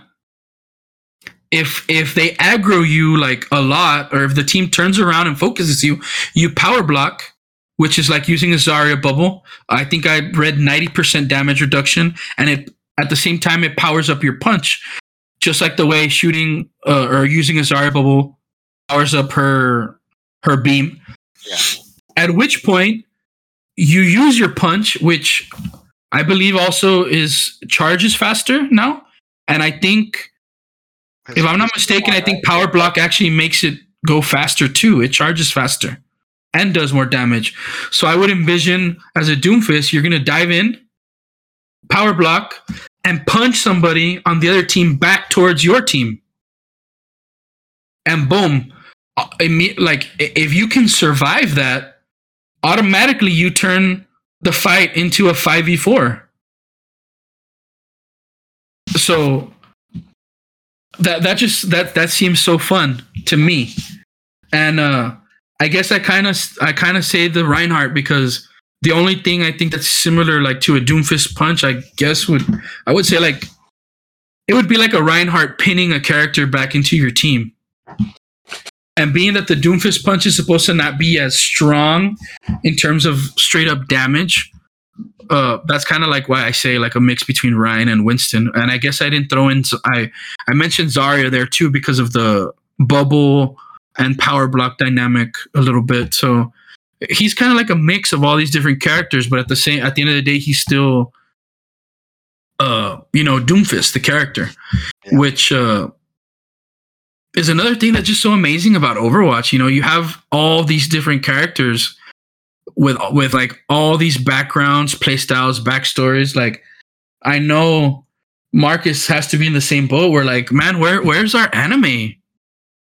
Hey, dude, I'm telling you, dude. Give me Elden Ring, give me Overwatch, man. I want to give, give me give me these things in anime, animation, and you know, arcane um, type style of animation. I'll I'll take one. Give me something, dude. I'll take it, man. I'll take it because of because the Overwatch lore, the comic books, and then you have the little uh, short videos, short clip videos that they do for these characters, especially uh, earlier on. They're they're awesome, dude. And you know what? Like, there's just so much. And Blizzard's always done a good job when it came to world building. At least earlier on, you know, I played, you know, World of, uh, not World of Warcraft, Warcraft one, two, and Reign of Chaos three, Starcraft one, a little bit of Starcraft two. and I actually have them. I just haven't gone around and get, get getting through them. But you know, the, their stories have always been amazing. The Lost Vikings, if you ever played the, one of the Blizzard's old school games, like. Like the stories have always been really good, and they've always the lore has always they've always been done a really really good job of establishing this lore and making it something that's just you know prevalent, has potential, and it's just going to suck you in um, as far as stories are concerned. Again, I I geek out with stories. I apologize. Um, No, and yeah. and talk and talk about it. Uh, a game that just has it all already there. Like they have backstories. Uh, like you mentioned, the shorts. I think they also do comics. yeah, they're comics. uh comics and stuff like that but you know it, it's it's really something special like in this game where uh you know you can hop on youtube pop over to youtube the play overwatch channel uh and watch some of these shorts and you watch like the a story of Reinhardt or the story of uh another another real good one is uh Hanzo and Genji. And then being able to not just watch it and enjoy the animation the sounds, uh, vi- everything, uh, everything all around, and then being able to say, you know what, I'm gonna turn on my PC or I'm gonna get on my Xbox, PlayStation, wherever it is that you play, and being able to be that character. Like, there's just something about it, and I think, I mean, I feel like anyone that plays Overwatch is ready for to watch these characters go at it in a show. Yeah. Yeah, you can watch. You can actually go to the Blizzard website, and they have everything readily, very nicely organized, available for you. You can literally click on the videos, and it will take you through all the videos. All the comics are in another section. Read all the comics uh, that are available. Um, so it's kind of cool if you, if you, if anybody out there wants to get into the story and has not, especially because there's still a lot of new players kind of getting into the game. Go, go to the Blizzard website, and everything's there readily available. Um, nice and organized just for you, so you kind of you know get into the the atmosphere, get into the world of, of Overwatch because it's something, right? um, especially now you know like Reaper used to be a part of Overwatch in the beginning, and then he kind of betrayed him, and then was- and then was a part of Blackwatch. You know what I mean? He became like the de facto leader of Blackwatch. So it's obviously you know it's it's really really cool, um, the lore and the way the story progresses. And now is a per and now is like that perfect time because in a couple days, Overwatch is gonna be the talk of the town again. So I thank God, man. People were crapping all over it. Jesus, I should have say it was a while back, man. People were just Overwatch is dead. Overwatch is dead. That's why when Valorant came out, people were like, "Ooh, Valorant." I was like, "Yeah." I mean, I've never played Valorant, but I always talk smack because my brother loves it. I'm always like, "He goes, oh, it's the Overwatch killer." I said, "No, it's not." yeah, it's just uh it's just uh we're in a we're in a different uh we're in a different time now in gaming, you know, like if you're not constantly putting out something new and fresh, it feels like if, if you don't have something new every two weeks, if not like once a month, like people are people just are ti get tired of games. yeah. Uh, and I mean, I I see I, I can see that like it, you know it keeps everything exciting. Uh, and I, again, like one I think that unfortunately I don't think either one of us is a big fan of was Fortnite. But I felt like they kind of changed the game and are leading the charge, and they just have updates after Oh, updates after updates. Something new. The map changes. Some new kind of partnership. They've had a full on concert in their game. Now Now- Fortnite. Right now, Fortnite has no building. Yeah, you can you can be Spider Man. You can be you could be Thanos at some point. Like, man, Yeah, and, and we're not we're not Fortnite guys, right? But when it comes, always give credit to whenever companies treat the game their games, you know, the way they're supposed to be treated. And you know, Riot's just it takes their game and it just update, update, it keeps it fresh, keeps it fresh, always changing it, doing things, thinking outside the box because having having concerts in your games, like you know what I mean? And then when the, when, when you're able to play as Naruto, Sakura, and Sasuke in those games, like, oh yeah, they had guns and like like come on man like like they they're with it they're with the times and they know what the consumer wants. And you know and it's one of those things where oh i didn't know i needed this but thank you for this right? And people were playing it even a couple of our friends who had never touched fortnite not never touched fortnite touched it went away for it for years never played it. Oh wait no, no building? Okay let's give it they went back and give it gave it a try and they enjoyed it they enjoyed it they say oh it wasn't my game but you know no building that's excellent because all the brs we've played have been you know no building type brs whether it's um, uh, PUBG or, or Call of Duty or you know uh, those type of uh, BRs where it's just gunplay. yeah. Something else that Fortnite added. I, I don't know if they were necessarily the first, maybe not, but uh, the concept of having a game with a battle pass. Uh, I know there's been a lot of games now that have included that. Uh, obviously, Call of Duty, Halo, even uh, one game that I play, a Pokemon game, Pokemon Unite, came with a battle pass. That's actually something that um, that's actually something they've talked about whether or not people would want something like that in Overwatch. I guess people that are for it would say, well, I, I feel like I have a long term thing to work towards because the battle pass is at first you kind of level up quickly uh, on the battle pass, and then obviously the progression towards the end, if you've ever played one of those kinds of games, slows down a little bit towards the last uh, couple levels, and at the end, uh, it's usually some kind of uh, a skin or some kind of cosmetic. So it's not really something that you need, like that's a pay to win. Usually are the best ways that they that they execute battle pass style uh, systems. So it's not, so, not necessarily something you need, but if you want that long term goal or something like that, a lot of people are are fans of that. Uh, I don't know if that's something you would like to be introduced into Overwatch, but what would you think about something like that? Mm. As far as battle passes are concerned, I mean, battle. I mean, and Overwatch has loot boxes, and I mean, uh, it's, it always just depends on how easy they're they're they're they're easy to obtain. And again, as much as we play Overwatch, I don't think a battle pass would be really be a, a bad idea just because we play so much to where we can just get the battle pass and get all these cool things. I wouldn't mind it. Uh, I wouldn't mind it. I've always just been, uh, I've always been wary when it comes to like microtransactions. I, I don't want to see Overwatch go that route. You know, as far as and, and again, loot boxes, like it's you, they're easily, they're, you can easily get them, and you don't have to get them because they're just cosmetics, and you know, but they're easy to get, and they give you a loot box just for just about anything. If you want to call it for Overwatch ones, microtransactions loot boxes, you can always buy them. They give you the option. Um, yeah, I, I wouldn't mind it. Definitely wouldn't mind it. Just you know, um, just because we play so much. And I, I, I mean, I guess you would call what they're doing right now. You know how they do these uh, weekly activities, and um, you get a, a, spray, a sticker, and then you get the the the skin. I, I would call that like a mini pseudo what, battle pass ish thing. You don't think, right? Yeah, I, mean, I, I, successful. Like I, I played. I played. Oh, I gotta get the skin. I gotta get the skin. Like I, I booted it up just to get that skin. And and anytime there's something new, yeah, we're, like, we're gonna play. You know, just to get that skin. So it's doing the job. I mean, so I don't mind it. yeah, I feel like if the pacing is not like ridiculous and you get the maybe even a little bit slower, I think at getting the skins, I think would be okay. I just I'm not sure. It, it- again, it, it depends on on the rate, like you touched on, at which you earn them, and how easy the progression is. You know, if I'm gonna have to play, of course, being that the game's gonna change, we're gonna play a lot more Overwatch uh, here coming forward, and when the next game comes out, right? But uh, instead of having like a week to do what is it? Sometimes it's nine wins, sometimes it's 27 points, depending on some some of them like weigh wins and losses and stuff like that, including like arcade mode and comp, quick play, whatever. Uh, as long as it doesn't get to a point where, again, like hopefully everything is just cosmetics, so it doesn't really matter.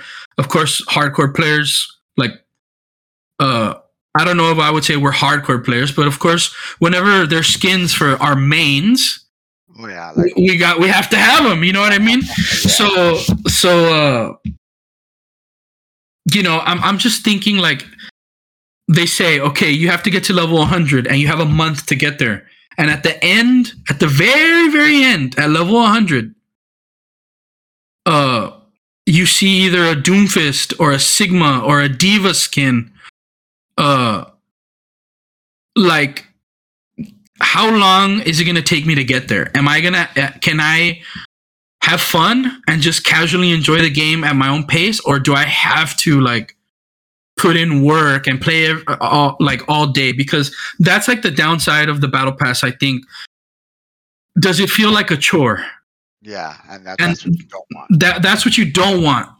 So as long as the pacing is okay, like I, I'm all for it because if if the pacing is on par with like the battle, uh, I mean not the battle, the loot box system. I mean, what's the difference really, right? Yeah, because yeah, you're right. Because I don't want I don't want the battle pass be like. I, I don't want to play the game and get like you know bored or frustrated or just you know tired because you know I don't want to play anymore, but I want to get this thing. Because obviously you develop that that dislike or that you know frustration. So no, I definitely I don't I, wouldn't want that. Yeah, and I just envision like you know like eh, like in your case, I would I automatic like automatically I think at the level 100 is D.Va. That's a, a D.Va skin that you know we might never see again. And you know for whatever reason, it's the end of the month. You're level 70. You need 30 levels to go for whatever reason, either work or you know life happens sometimes, and yeah. you're not able to log in those hours, uh, like you like sometimes. And you know, uh, are you gotta you gotta sit there and think, man how bad do I want this skin? Like, am I gonna play for the next week, like nonstop, or am I gonna have to bust out the pocketbook and pay? You know, because you don't want to have to feel like that, right? Like, you don't want to be put in that situation.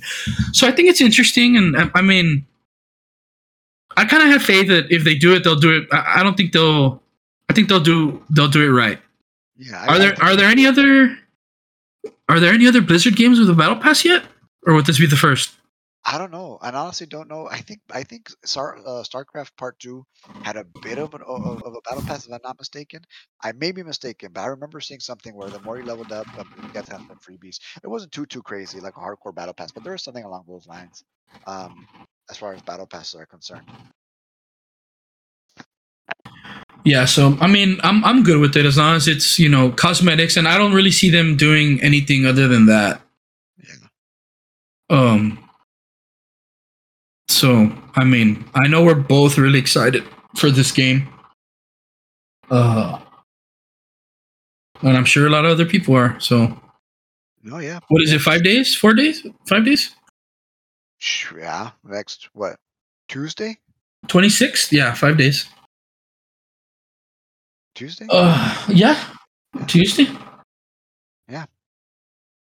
Okay, so uh, we went off on a tangent on Overwatch, but we got here because you had asked about upcoming games.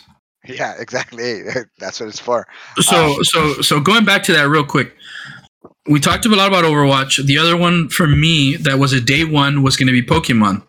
Uh, I could talk about Pokemon all day, but the only thing I want to touch on is a, a rumor that has been floating around now for for about a month about uh different the different Pokemons. I think since Gen was it Gen two or Gen three? Who? have had some every Pokemon game tries to add a new gimmick into their Yeah. game or like some kind of dynamic change. So we at one point we got like double they added in double battles, they added in rotation battles at one point which didn't stick for too long.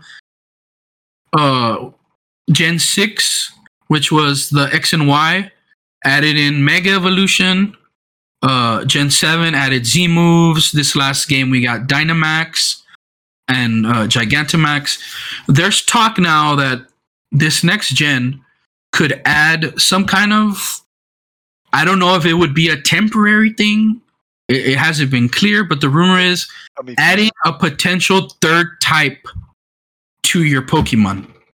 huh? I'm not again, I'm not sure. It's just rumor, but it's been now the rumor for a while, so I feel like I now that it's been talked about for a month, like uh, it's time to like is this is this real? Could this be real? And you know, uh different people are going to feel different ways, you know, cuz it's another one that that is a huge dynamic change. Even more so I think than something like Mega Evolution Z moves or Dynamax. Because this is like a change to Pokemon at its core. When you talk about something basic like learning a type chart, you know? Boom. Yeah. Uh, my my my ghost Pokemon is now also normal. Like I don't know. Just we can see and do things that we've like something we've never even like been close to. Uh, how do you how how would you feel about something like that, Marcus? Man, I mean, you obviously got to take the positives positive and the negatives, right? So if we're dealing with triple typing, I'm gonna have this. I mean, hey, typing matters, right? Matchup type matters. I'm gonna have this Pokemon who's weak to almost about everything because he has three types. So, ah, I mean, I would have to see it, see the way it works. Yeah, I mean, I'm I'm I'm keeping an open mind too. Too. Uh, at first, my first, I'm I'm gonna be honest. My first reaction was like, no, why? Like, like I feel like, you know, like the big Pokemon fan. I, I'm I kind of I'm on this weird place when I'm like a huge fan of something. I'm more critical of it. I'm instead of like it can do no wrong. I'm more critical of the things that I love the most uh so it being such a big change like at first i'm like what why like why would you do that but you know like we're gonna take it we're gonna take it how it comes and automatically the things i think are well now like you mentioned we're gonna have pokemon that are gonna be weak to three or, or three times weak so it'll do eight times Damn. damage to those characters instead of like the standard four times which are like the mega weak. So I guess something like like a Dragonite, for example, uh, because it's flying and dragon, it's four times weak to ice instead of just the standard double. If you were to add grass in there, now that's eight times the damage. But then, you know, people aren't really gonna. You're not gonna see that too much. Like expect expect that, except in special cases.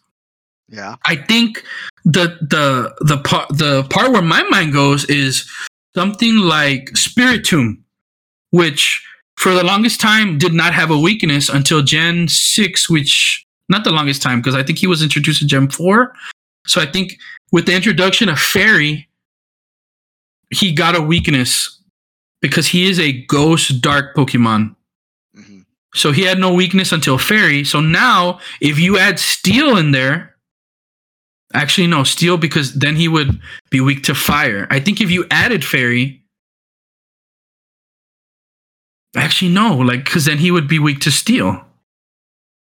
I mean, the only I- thing I can think of as far as uh, a third type you're concerned is the type that maybe counteracts what they would be weak to. You know what I mean? So, like, let's say, for example, if you had a, um, let's say you had like a grass rock Pokemon, you know, and, and, and that one by itself, right? So you had a third typing, you know, grass rock. Um, let's say, for example, what, uh, water, right, or or water, right? Water grass kind of counteracts each other. Um, So I I guess that way they can uh, kind of mitigate the the you know quadruple damage that they would receive. See, that's what that's what I'm trying to get at. I'm trying to get at Pokemon that are already strong, and if you add in another typing, can you negate and have absolutely no weaknesses? So, or or or that that's what I mean. Like, and for people for for people that just play the game, uh, you know, the the to, for the story and just play through the games casually, like, who cares? Like, it's not really that big a deal because you're it's you against the it's you against the the game, right? But But for people that do that play comp and stuff like that, like, man, Yeah, that's that's that scares me.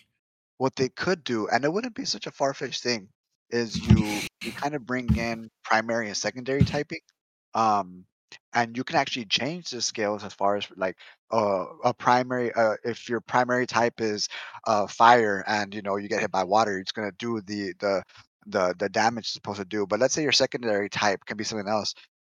Um, that's also weak to water. Secondary typing might be um, what what's what else is weak to water? It's, it's not just not coming to me off the top of my head. Uh, rock, Okay, let's say let's say fire. rock. Let, let's say your secondary typing. Let's say you're doing fire rock. Let's say your secondary typing is rock. It can it can still do crit damage, but not as much as your primary typing. And if you're gonna go three routes, you can do primary, uh, secondary, and a, t- and a tertiary. Hell, you can even do if you- if you're dealing with a dual type Pokemon, your primary type is still that dual type. Uh, like Alolan Ninetales would be ice fire would be your primary type, and then your secondary type would be whatever. And and you can kind of it would lead them to kind of having to kind of mitigate and, and, and use those secondary and kind of have a new like stat chart, if you would, for the secondaries as far as weaknesses are concerned. That's something that might be plausible. Um, in in that case, kind of kind of introduce this primary and secondary types if you really want to, you know, it would be it would be a, very realistic fix if they wanted to add in a third type. You know, at least for the meta or for the comp.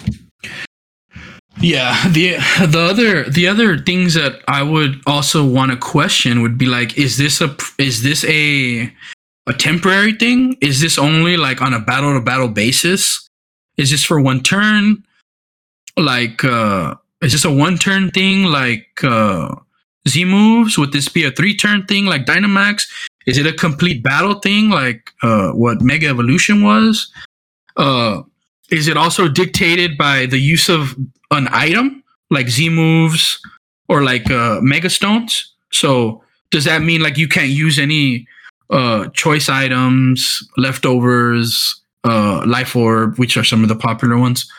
Uh, and then how does that how does it affect Pokemon that are monotype Pokemon? Something like my favorite being Squirtle. That's only one type. Yes, I can add I can add a type to him, but then why would I want to use a dual type when I can use a triple type? Yeah. Uh, so I don't know. Like, we'll see. Like, if it ends up being, if it's even real or what it, where we end up going with this. But it's definitely interesting and could add like a, a completely different spin and kind of shake up the Pokemon world. Uh, but I, I don't know. I thought it was.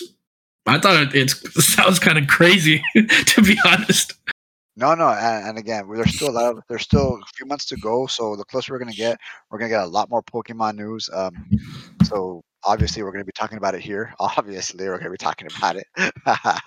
Yeah, Um, uh, oh, there's been rumors. There's been rumors about a about a direct soon. So I think it was what is it? It wasn't it wasn't a Pokemon Direct, was it? It was more like uh they were gonna they were gonna have a actually this week, wasn't it? Sometime this week.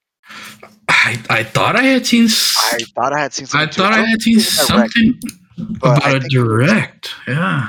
I thought it was. I thought I, it was more of a a Pokemon announcement, kind of like a, a not a Nintendo, a Nintendo Treehouse.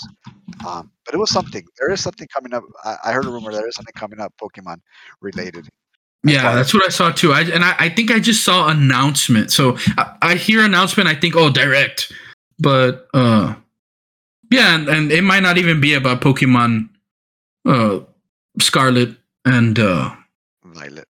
and Violet. So you know we have other games out, but we'll see. I mean, it it just seems like man, it's right around the corner already. Yeah. Oh, it's going to Uh, fast. Oh, so yeah, so that I guess we'll leave it. We'll just leave it at that for Pokemon. Uh, another thing that's been going on now outside of uh, movies, gaming has been. Uh, we're both big basketball fans, sports fans, uh, in general, but basketball fans. And uh, the NBA playoffs is going on right now, and a lot of times, the beginning of the NBA playoffs is just so exciting because, uh, as a friend mentioned to us yesterday, it's just back to back to back games on Every like every night. You know, you have unfortunately you have some games that aren't close, but it seems like this year we've had like some pretty good games. Uh and I'm a I'm a Dallas Maverick fan. I think I've mentioned it before, and they just pulled off uh, another win, upset against the Jazz, minus uh, their focal point, Luka Doncic. So I'm over the moon right now that we're now up two one, uh, without our best player having played. So and and just being a basketball fan, like I'm a Laker fan. Lakers are not in it. I got a lot of here. When the Lakers playing and stuff like that. But if you're, hey, you- hey, but you're and I'm one of our friends. I'm a basketball fan. So if you're a basketball fan, you're allowed to you're allowed to like every single team in the NBA. So I do have my favorites. And I do have not in our group chat. yeah, yeah, you can't, be a basketball fan, but hey, you like to see good basketball. So um, I'm rooting personally. I'm rooting, and, and I I'm a huge Luka Doncic fan. Um, so you know, go Mavericks. I, I want Luka to win so bad. The thing is, is that I'm also I like I like well, I would think I like Luka just a little bit more, just because um, I, I I kept up with him since he was playing overseas and stuff like that. And then when he was getting when he was getting all that buzz, you know, it was real great to kind of see. And you kind of look at this kid, sixteen year old, seventeen year old, leading this Euro- European what is it across the country, European Championship, right? So super cool to see. Um, so then over here we have Devin Booker who just got injured, and I was kind of upset about that because Devin Booker is one of my favorite players. He reminds me of I have always enjoyed that mid range game, and he does that. He just I, I like that he takes twenty mid range shots a game. So if they do happen to pull it off, they will go against each other. And then another another team that I hope wins pulls it out is the Denver Nuggets and Jokic. Oh, man, I, I hope I, I hope he wins. I hope he pulls it out. And you know, big Jokic fan. I, I'm kind of indifferent about the Memphis and Minnesota, but we do have. Um, right now, the, the Phoenix and, and Pelicans are tied one. Dallas, Utah, Dallas taking that 2 1 lead. Golden State right now is playing and they are tied with two minutes left in the third at 85 85. So that's, uh, you know, I'm, I'm glad that at least the Nuggets are, are giving them a, a game. Uh, Memphis 2 1 lead over Minnesota. On the other side of the East, Miami, Atlanta. Miami having a 2 lead. Miami is just dominating Atlanta. Like it's it's not even it's not even funny. But then in the next game, Philadelphia, the 76ers, and Toronto. Uh, Philly taking that 3 0 lead, man. And, and Rico was able to see that buzzer beater yesterday because something was wrong with my TV. I, I, he was giving me a play by play and Embiid with this, and I saw I did see the highlights where a miraculous corner shot that's just fade away. That you know, that's that's why that's why superstars make the you know make the big money because they make they make the big shots. Yeah, for sure. And then to finish off Milwaukee and Chicago, and hey, I like Zach. I, I Zach LaVine, another one of my favorite players. I hope he pulls it out. I'm rooting for Chicago against Milwaukee. A close friend of ours would, you know, big Giannis fan. He has another How dare you. and then lastly, Boston and Brooklyn. And um, I, I do Boston's up 2-0 in this series, and I hope Ben Simmons come back just so we can see a series. And, that's because Boston had Boston's earned their wins. They they've earned their wins these these last two games, taking that 2-0 lead. And you know, Kevin Durant and Kyrie Irving aren't going to back down. They're not going to back down. They're gonna they're gonna play hard every single game. Um, so Boston has a work cut out for them here in the first round. That's because they're the second seed. But Nets have no business being that low. That's that's what I think. Um, just because they were injuries and Kyrie and Kyrie Irving with his mask mandate and stuff like that. So if Boston wins this series, they're going to be very confident going into that next one. So uh, that's going to be interesting to see.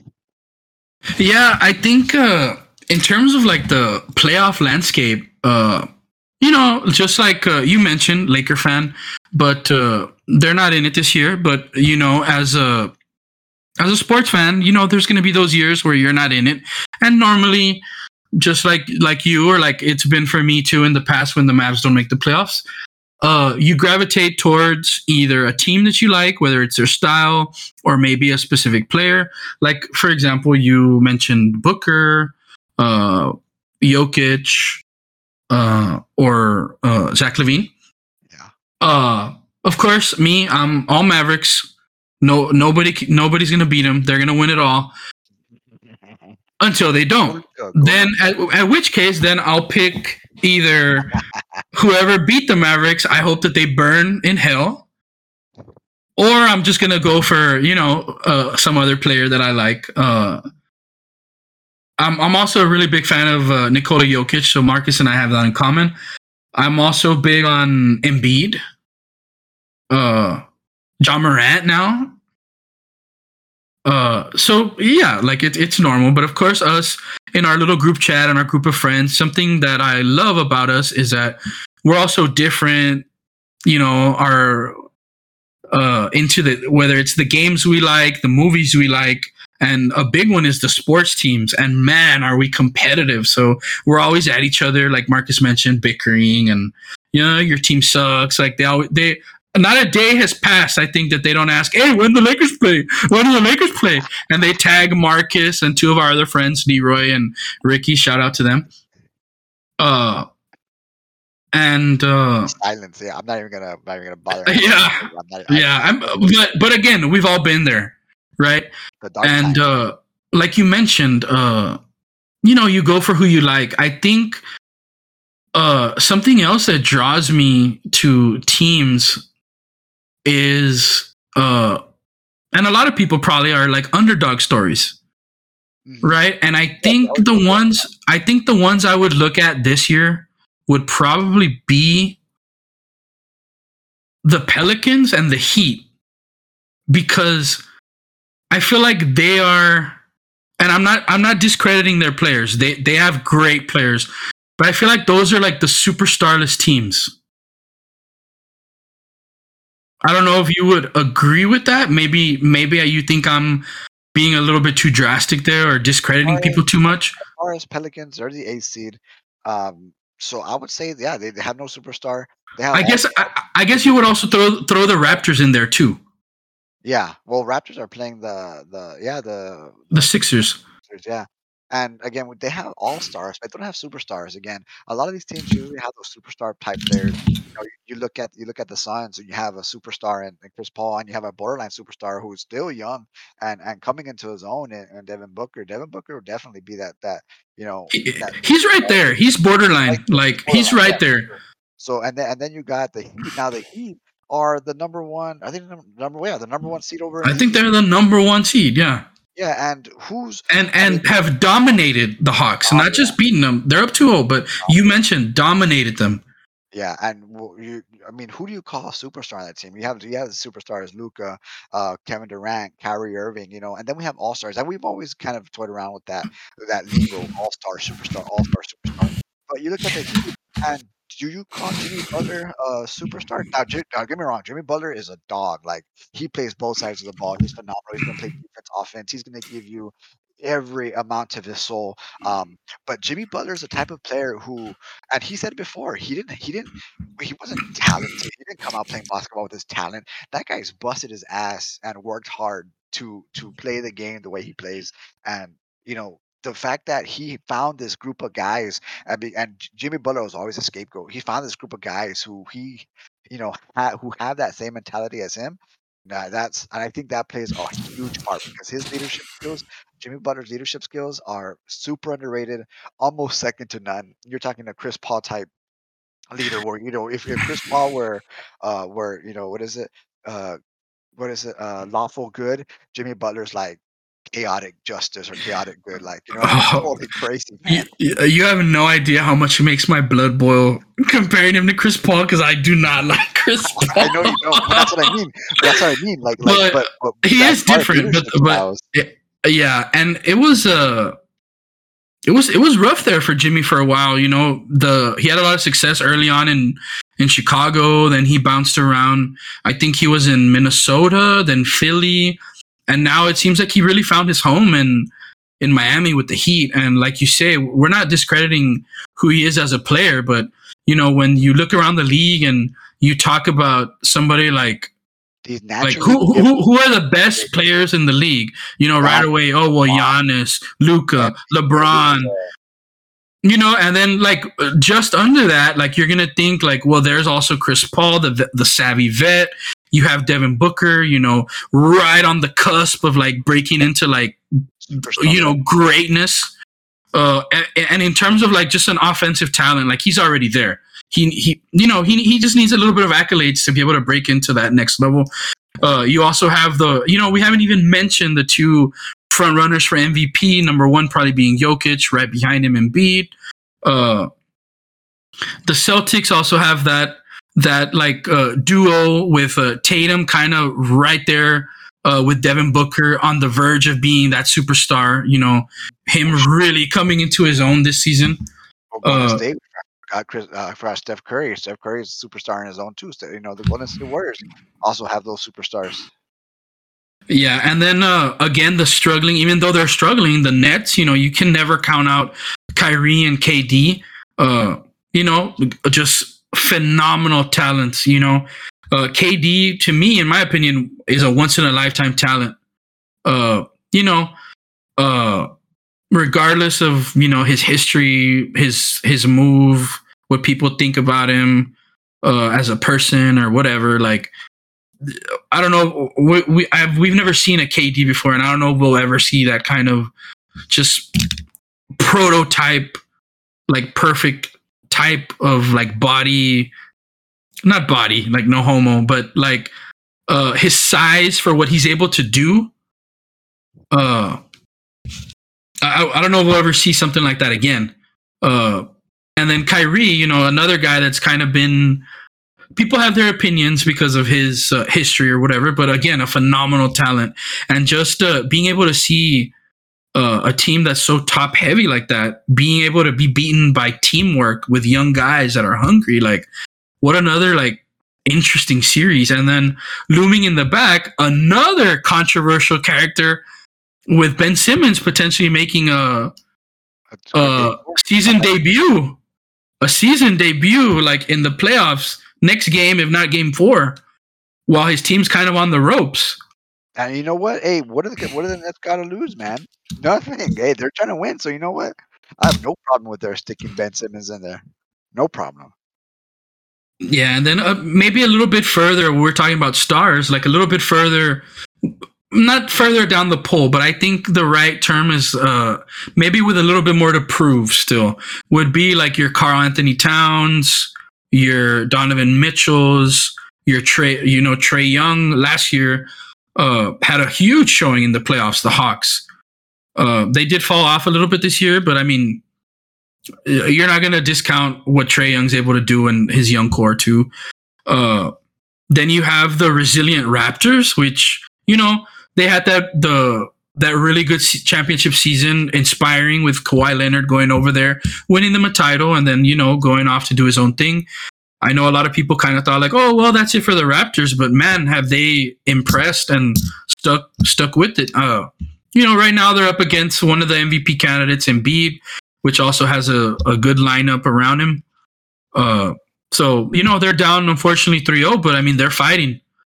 Uh, uh, being that uh, you mentioned they just won this last game, they uh, they look to uh, be stealing the game, but Embiid hit a huge buzzer beater there at the end. Yeah. Uh, who else? The the Mavericks, my team against the Jazz.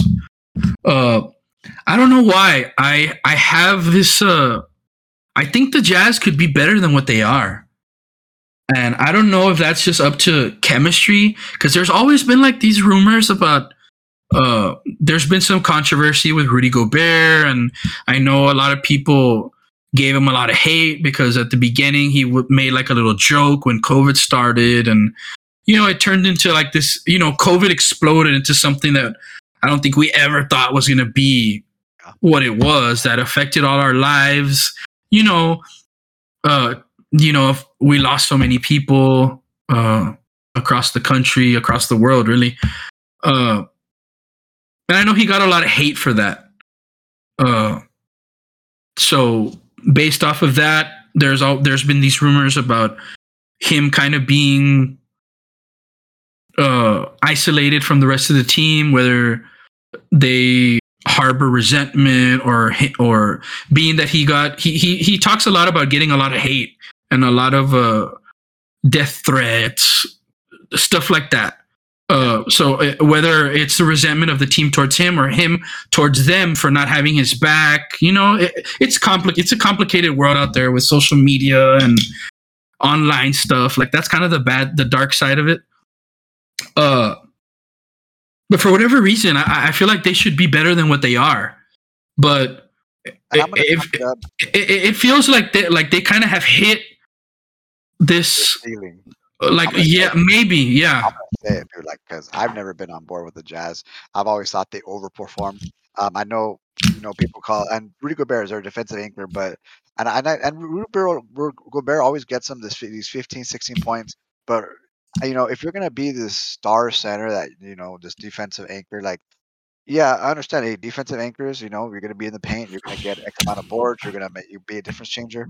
But who are your scoring options? What just Donovan and Mitchell, Mike Conley, who who takes games off every every other day? Like, you know what I mean? Like, you, you got to find these consistent players. So when your best player, Donovan Mitchell, is not gonna hit shots, who's gonna hit shots? Like, to, and today, Rudy Gobert get made six for six, and yes, oh, he doesn't find the shot. But hey, if you're gonna be this this guy, if you're gonna be one of the guys, shoot them, shoot that ball, get get up and get more than five shots a game because the average is about six or seven. Today he had seven boards, and you know for a guy who's supposed to be a defensive anchor, like hey, you know you, you can't take games off, you can't show up. And if your two best guys are Rudy Gobert and Donovan, Donovan Mitchell, come on, does that really sound like they're going to take out some of the other teams? You know, Klay Thompson, Steph Curry, Jayson Tatum, Jaylen Brown, uh, Devin Booker, Chris Paul. Like, where, where, do you put them, dude? Where do you put them? Dude? Come on.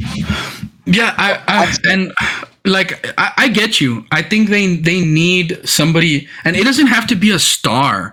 It just has they just need somebody else that's going to be consistent. Because take away Donovan Mitchell, or, or no, no, no, or or, or rather, ra- rather, let's do it this way Give me Rudy Gobert on the Mavericks and tell me that team can't go to the finals. Well, yeah, because but the Mavericks have. But know, we have we only have one star. What? Uh, uh, given, of course, he's a superstar. Like he's a superstar. he's also a phenomenal talent, which Donovan Mitchell hasn't proven that he can do that yet. And even though I'm not a fan of Donovan Mitchell, I think he can get maybe not Luka, but he's there. Like I see, it drives me nuts, but I see like Dwyane Wade in him. To a lesser degree, he has a lot to prove still, but I, I see him being that kind of player.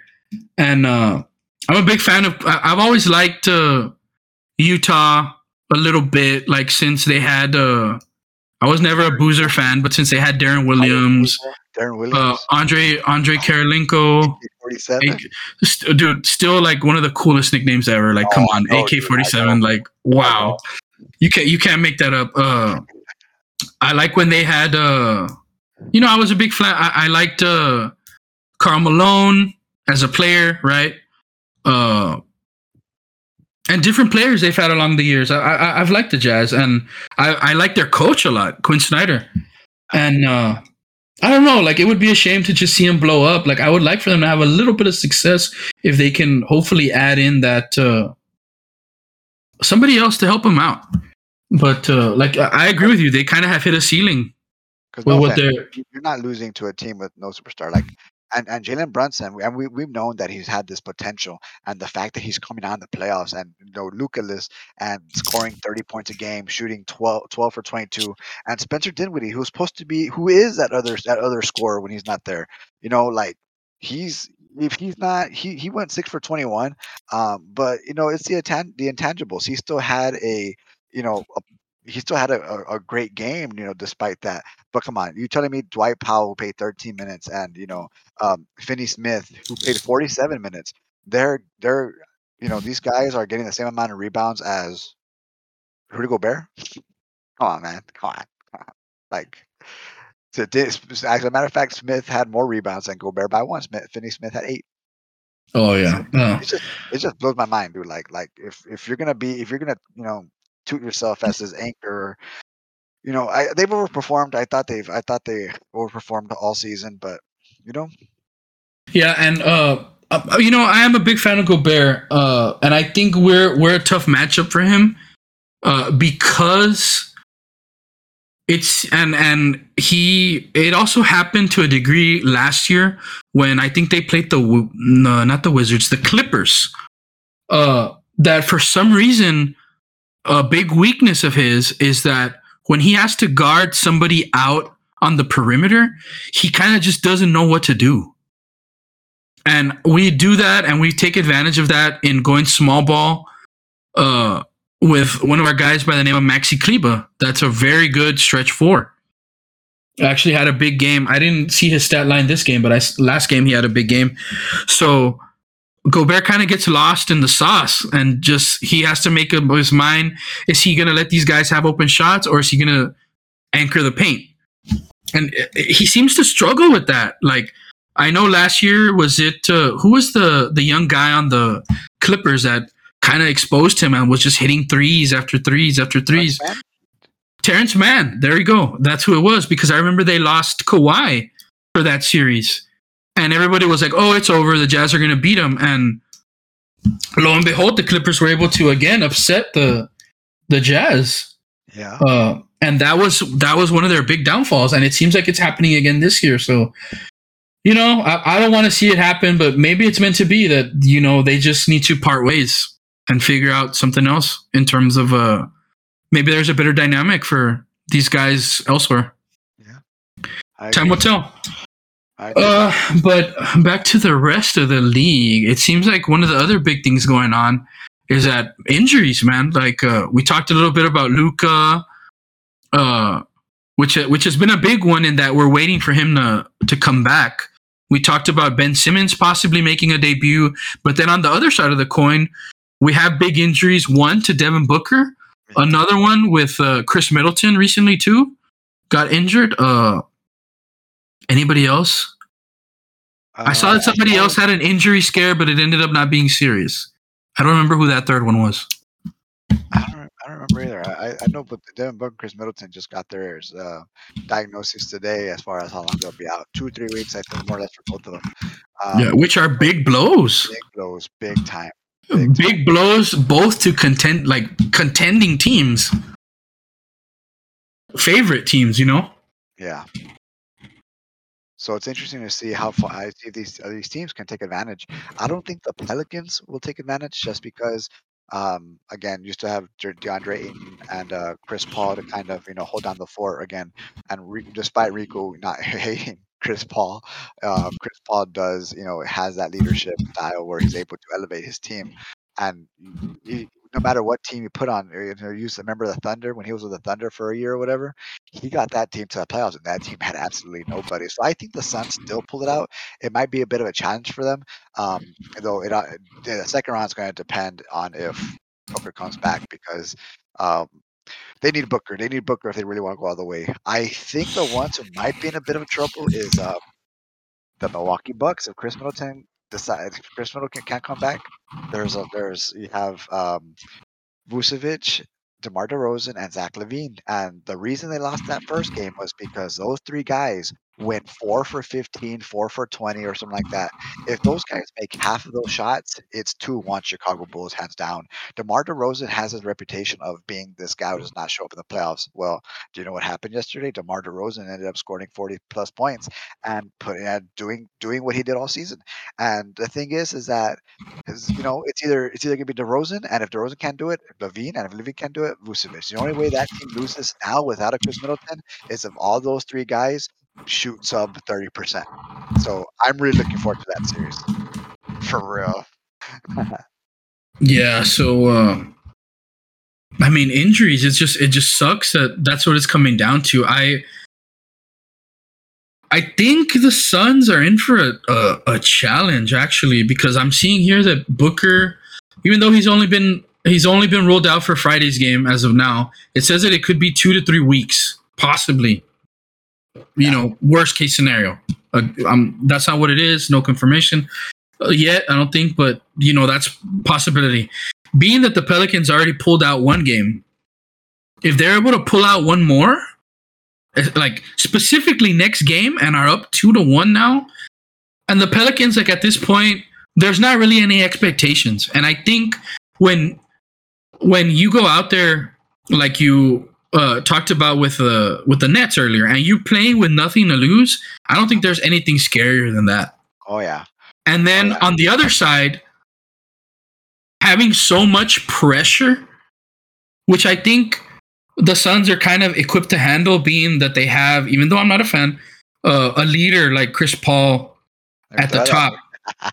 Uh, Before a, I- a, a, a leader, a leader like Chris, like Chris Paul at the top, that has all this experience.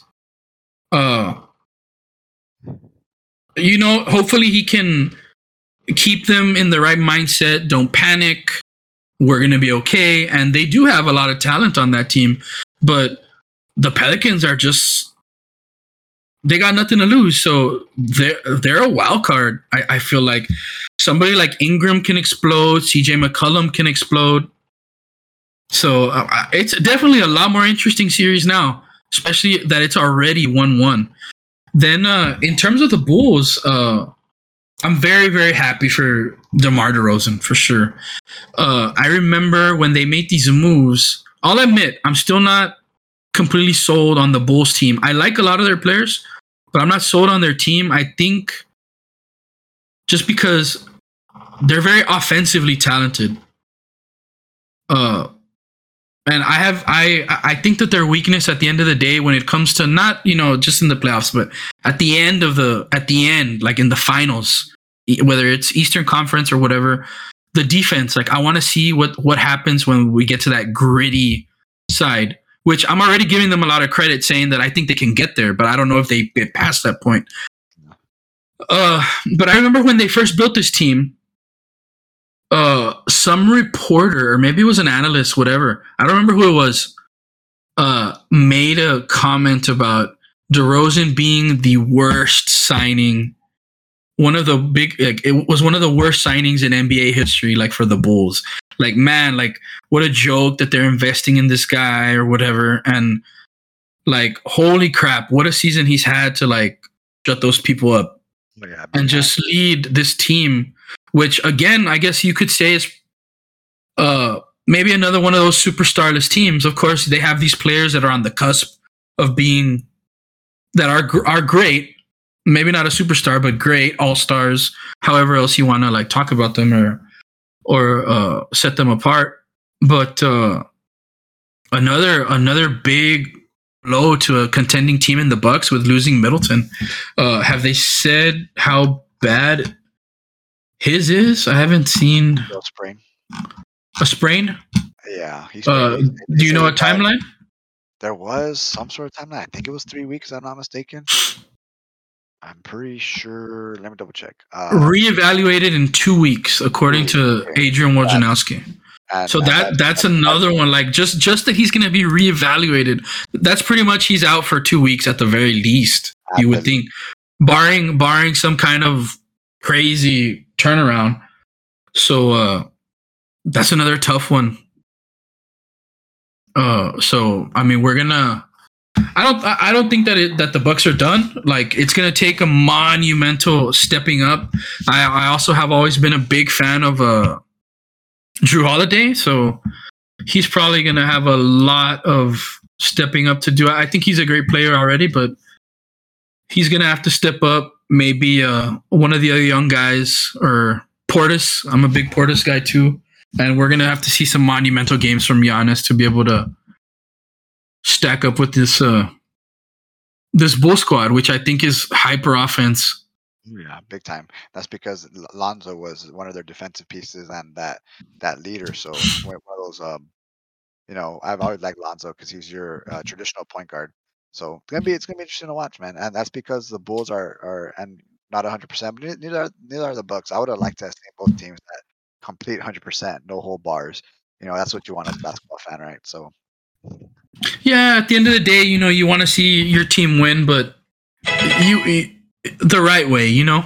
yeah, yeah, You, you don't want you don't want anyone to get hurt. You don't want to see teams weaken. You want to beat teams and you want to beat them at their best. yeah. So uh, you know, the those guys out there injured, uh, you know, hopefully they're okay. Come back soon, sooner than expected, I hope. Uh, what else do we got here in terms of the playoffs? Anything else? I think that kind of sums up the playoffs. There's still um, five five and a half minutes left here in the Golden State Warriors and Nuggets, 103 to 101. So that's a close game. Uh, so other than that, um, we, will talk about you know next week. Next week we'll have a big, a little bit better picture even, as far as. Huh? Even in that series, like to another degree, like injuries, like the Warriors kind of went through it last year where they lost so many players and were just with Curry. And then this year, the Nuggets too, like being that uh Jokic is is uh kind of running without his two uh scoring partners in number 1, Jamal Murray, I thought uh, had a big step last year in his career and then uh Michael Porter Jr., the the young upstart, being that he's playing without those two guys, which were uh, kind of I think options uh, two and three. Yeah. Uh, I I think Denver did improve a little bit with some of their teams adding uh, specifically Aaron Gordon, but uh, I don't know. I feel like uh, Giannis is in kind of feeling a little bit of what Joker's going through now that he's kind of going to be a lot more of the focal team, uh, the focal point of his team, where it's kind of like a superstar trying to lift up his team to defeat this hyper offensive team. So I guess it's kind of a kind of a mirror, no? Yeah, no, no, for sure.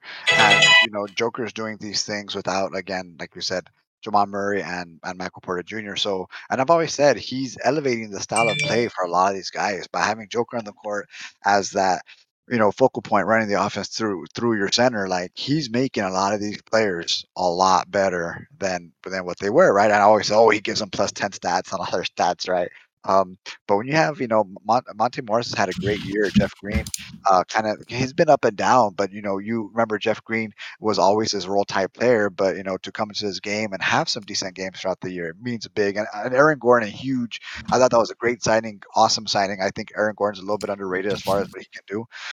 Um, so I, I agree. I think that's a great pickup, just so that way, that way when they are at full strength, you're gonna take up you're gonna take all this load off of Joker, and it's gonna be something wonderful to behold. So I know I can't I can't wait for the Nuggets to be at that full you know capacity either. But hopefully hopefully I, I want them to take out the Warriors. Even though I, I don't dislike the Warriors, but I want I want I want to see the Cinderella team because I think they're probably one of the more um, teams that are not probably going to have a hard time. Yeah, again, like we mentioned, underdog story. You know, yeah. it's a guy trying to trying to be like the solo superstar against these teams with so many big names. You know, I haven't really I haven't heard of something like that since probably 2011. Okay. some of you don't know Dirk Nowitzki, and everybody, and, and, that's true. It's it's it's heralded, right? Dirk Nowitzki, you know, carried his team to a championship over LeBron James and the Miami Heat, so it was glorious. I'll agree. It was glorious.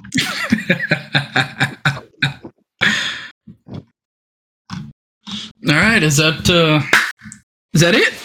I Week four. Much, yeah, I think that pretty much wraps up uh, um, our episode for the week. Uh, I did want to, and and I always say this every time we finish up. I do want to go into anime, and I always say I'm, we're going to start off with anime. So week five next week, we're starting off with anime and then sports, and going in reverse direction. Because I do have stuff that I want to talk about uh, for, this spring, and I always say it. You know, we, we always get into the tangents, so we never really have a chance. Um, so I'm going to let Rico know right now. We're doing, we're going to go over anime next week, and we're going to start off with that. I do have a couple of things I want to go over for the anime uh, anime part, um, and then we before we go more into, I think we're going to go into sports a little bit, and then because uh, games to see what comes up for the games. Um, for those of you who don't we're still working our name. We've actually made some ground as far as what we're going to call ourselves, and um, once we come up with that, we're going to kind of, you know, run with it. See, we get our name, get comfortable before we might start publishing, right? So we'll see where we kind of go from there. Yeah, and I'm letting Marcus know right now. Just try and stop me from opening the show and talking about what I want to talk about. No anime. Anime is banned from this podcast. hey, I have, I, hey, just like, I have a lot of talk about, man. Like, and, and, don't get me wrong. Again, we've always said we talk. We, uh, so we talk about everything, uh, a lot about everything, right? we we know a lot. We talk a little about everything, and we kind of explore all the different mediums. You know, again, I love stories, so I'm gonna suck up everything that tells a great story. So yeah, so breaking news. Uh, starting next week, uh, we're gonna officially be known as the Dallas Mavericks Pokemon Podcast. You heard it here first, and that's all we're gonna talk about. No anime up in here. No, No, I'm anime. joking. How about that? but uh but yeah uh another another good week uh by this time next week we'll have had our hands on overwatch 2 beta so i think uh that's probably the big thing we have looking forward to next week uh if i allow marcus to get a word in maybe we'll talk about anime i know once i get going i can go and go and go so That- I'll do my best. I'll, I'll do my best to kind of give you your opening. I'll give you a little nudge, like, okay, Marcus, okay. But uh, but this has been Rico and Marcus, week Yeah, four. Y'all have a good one, guys. We'll see you next week. Later.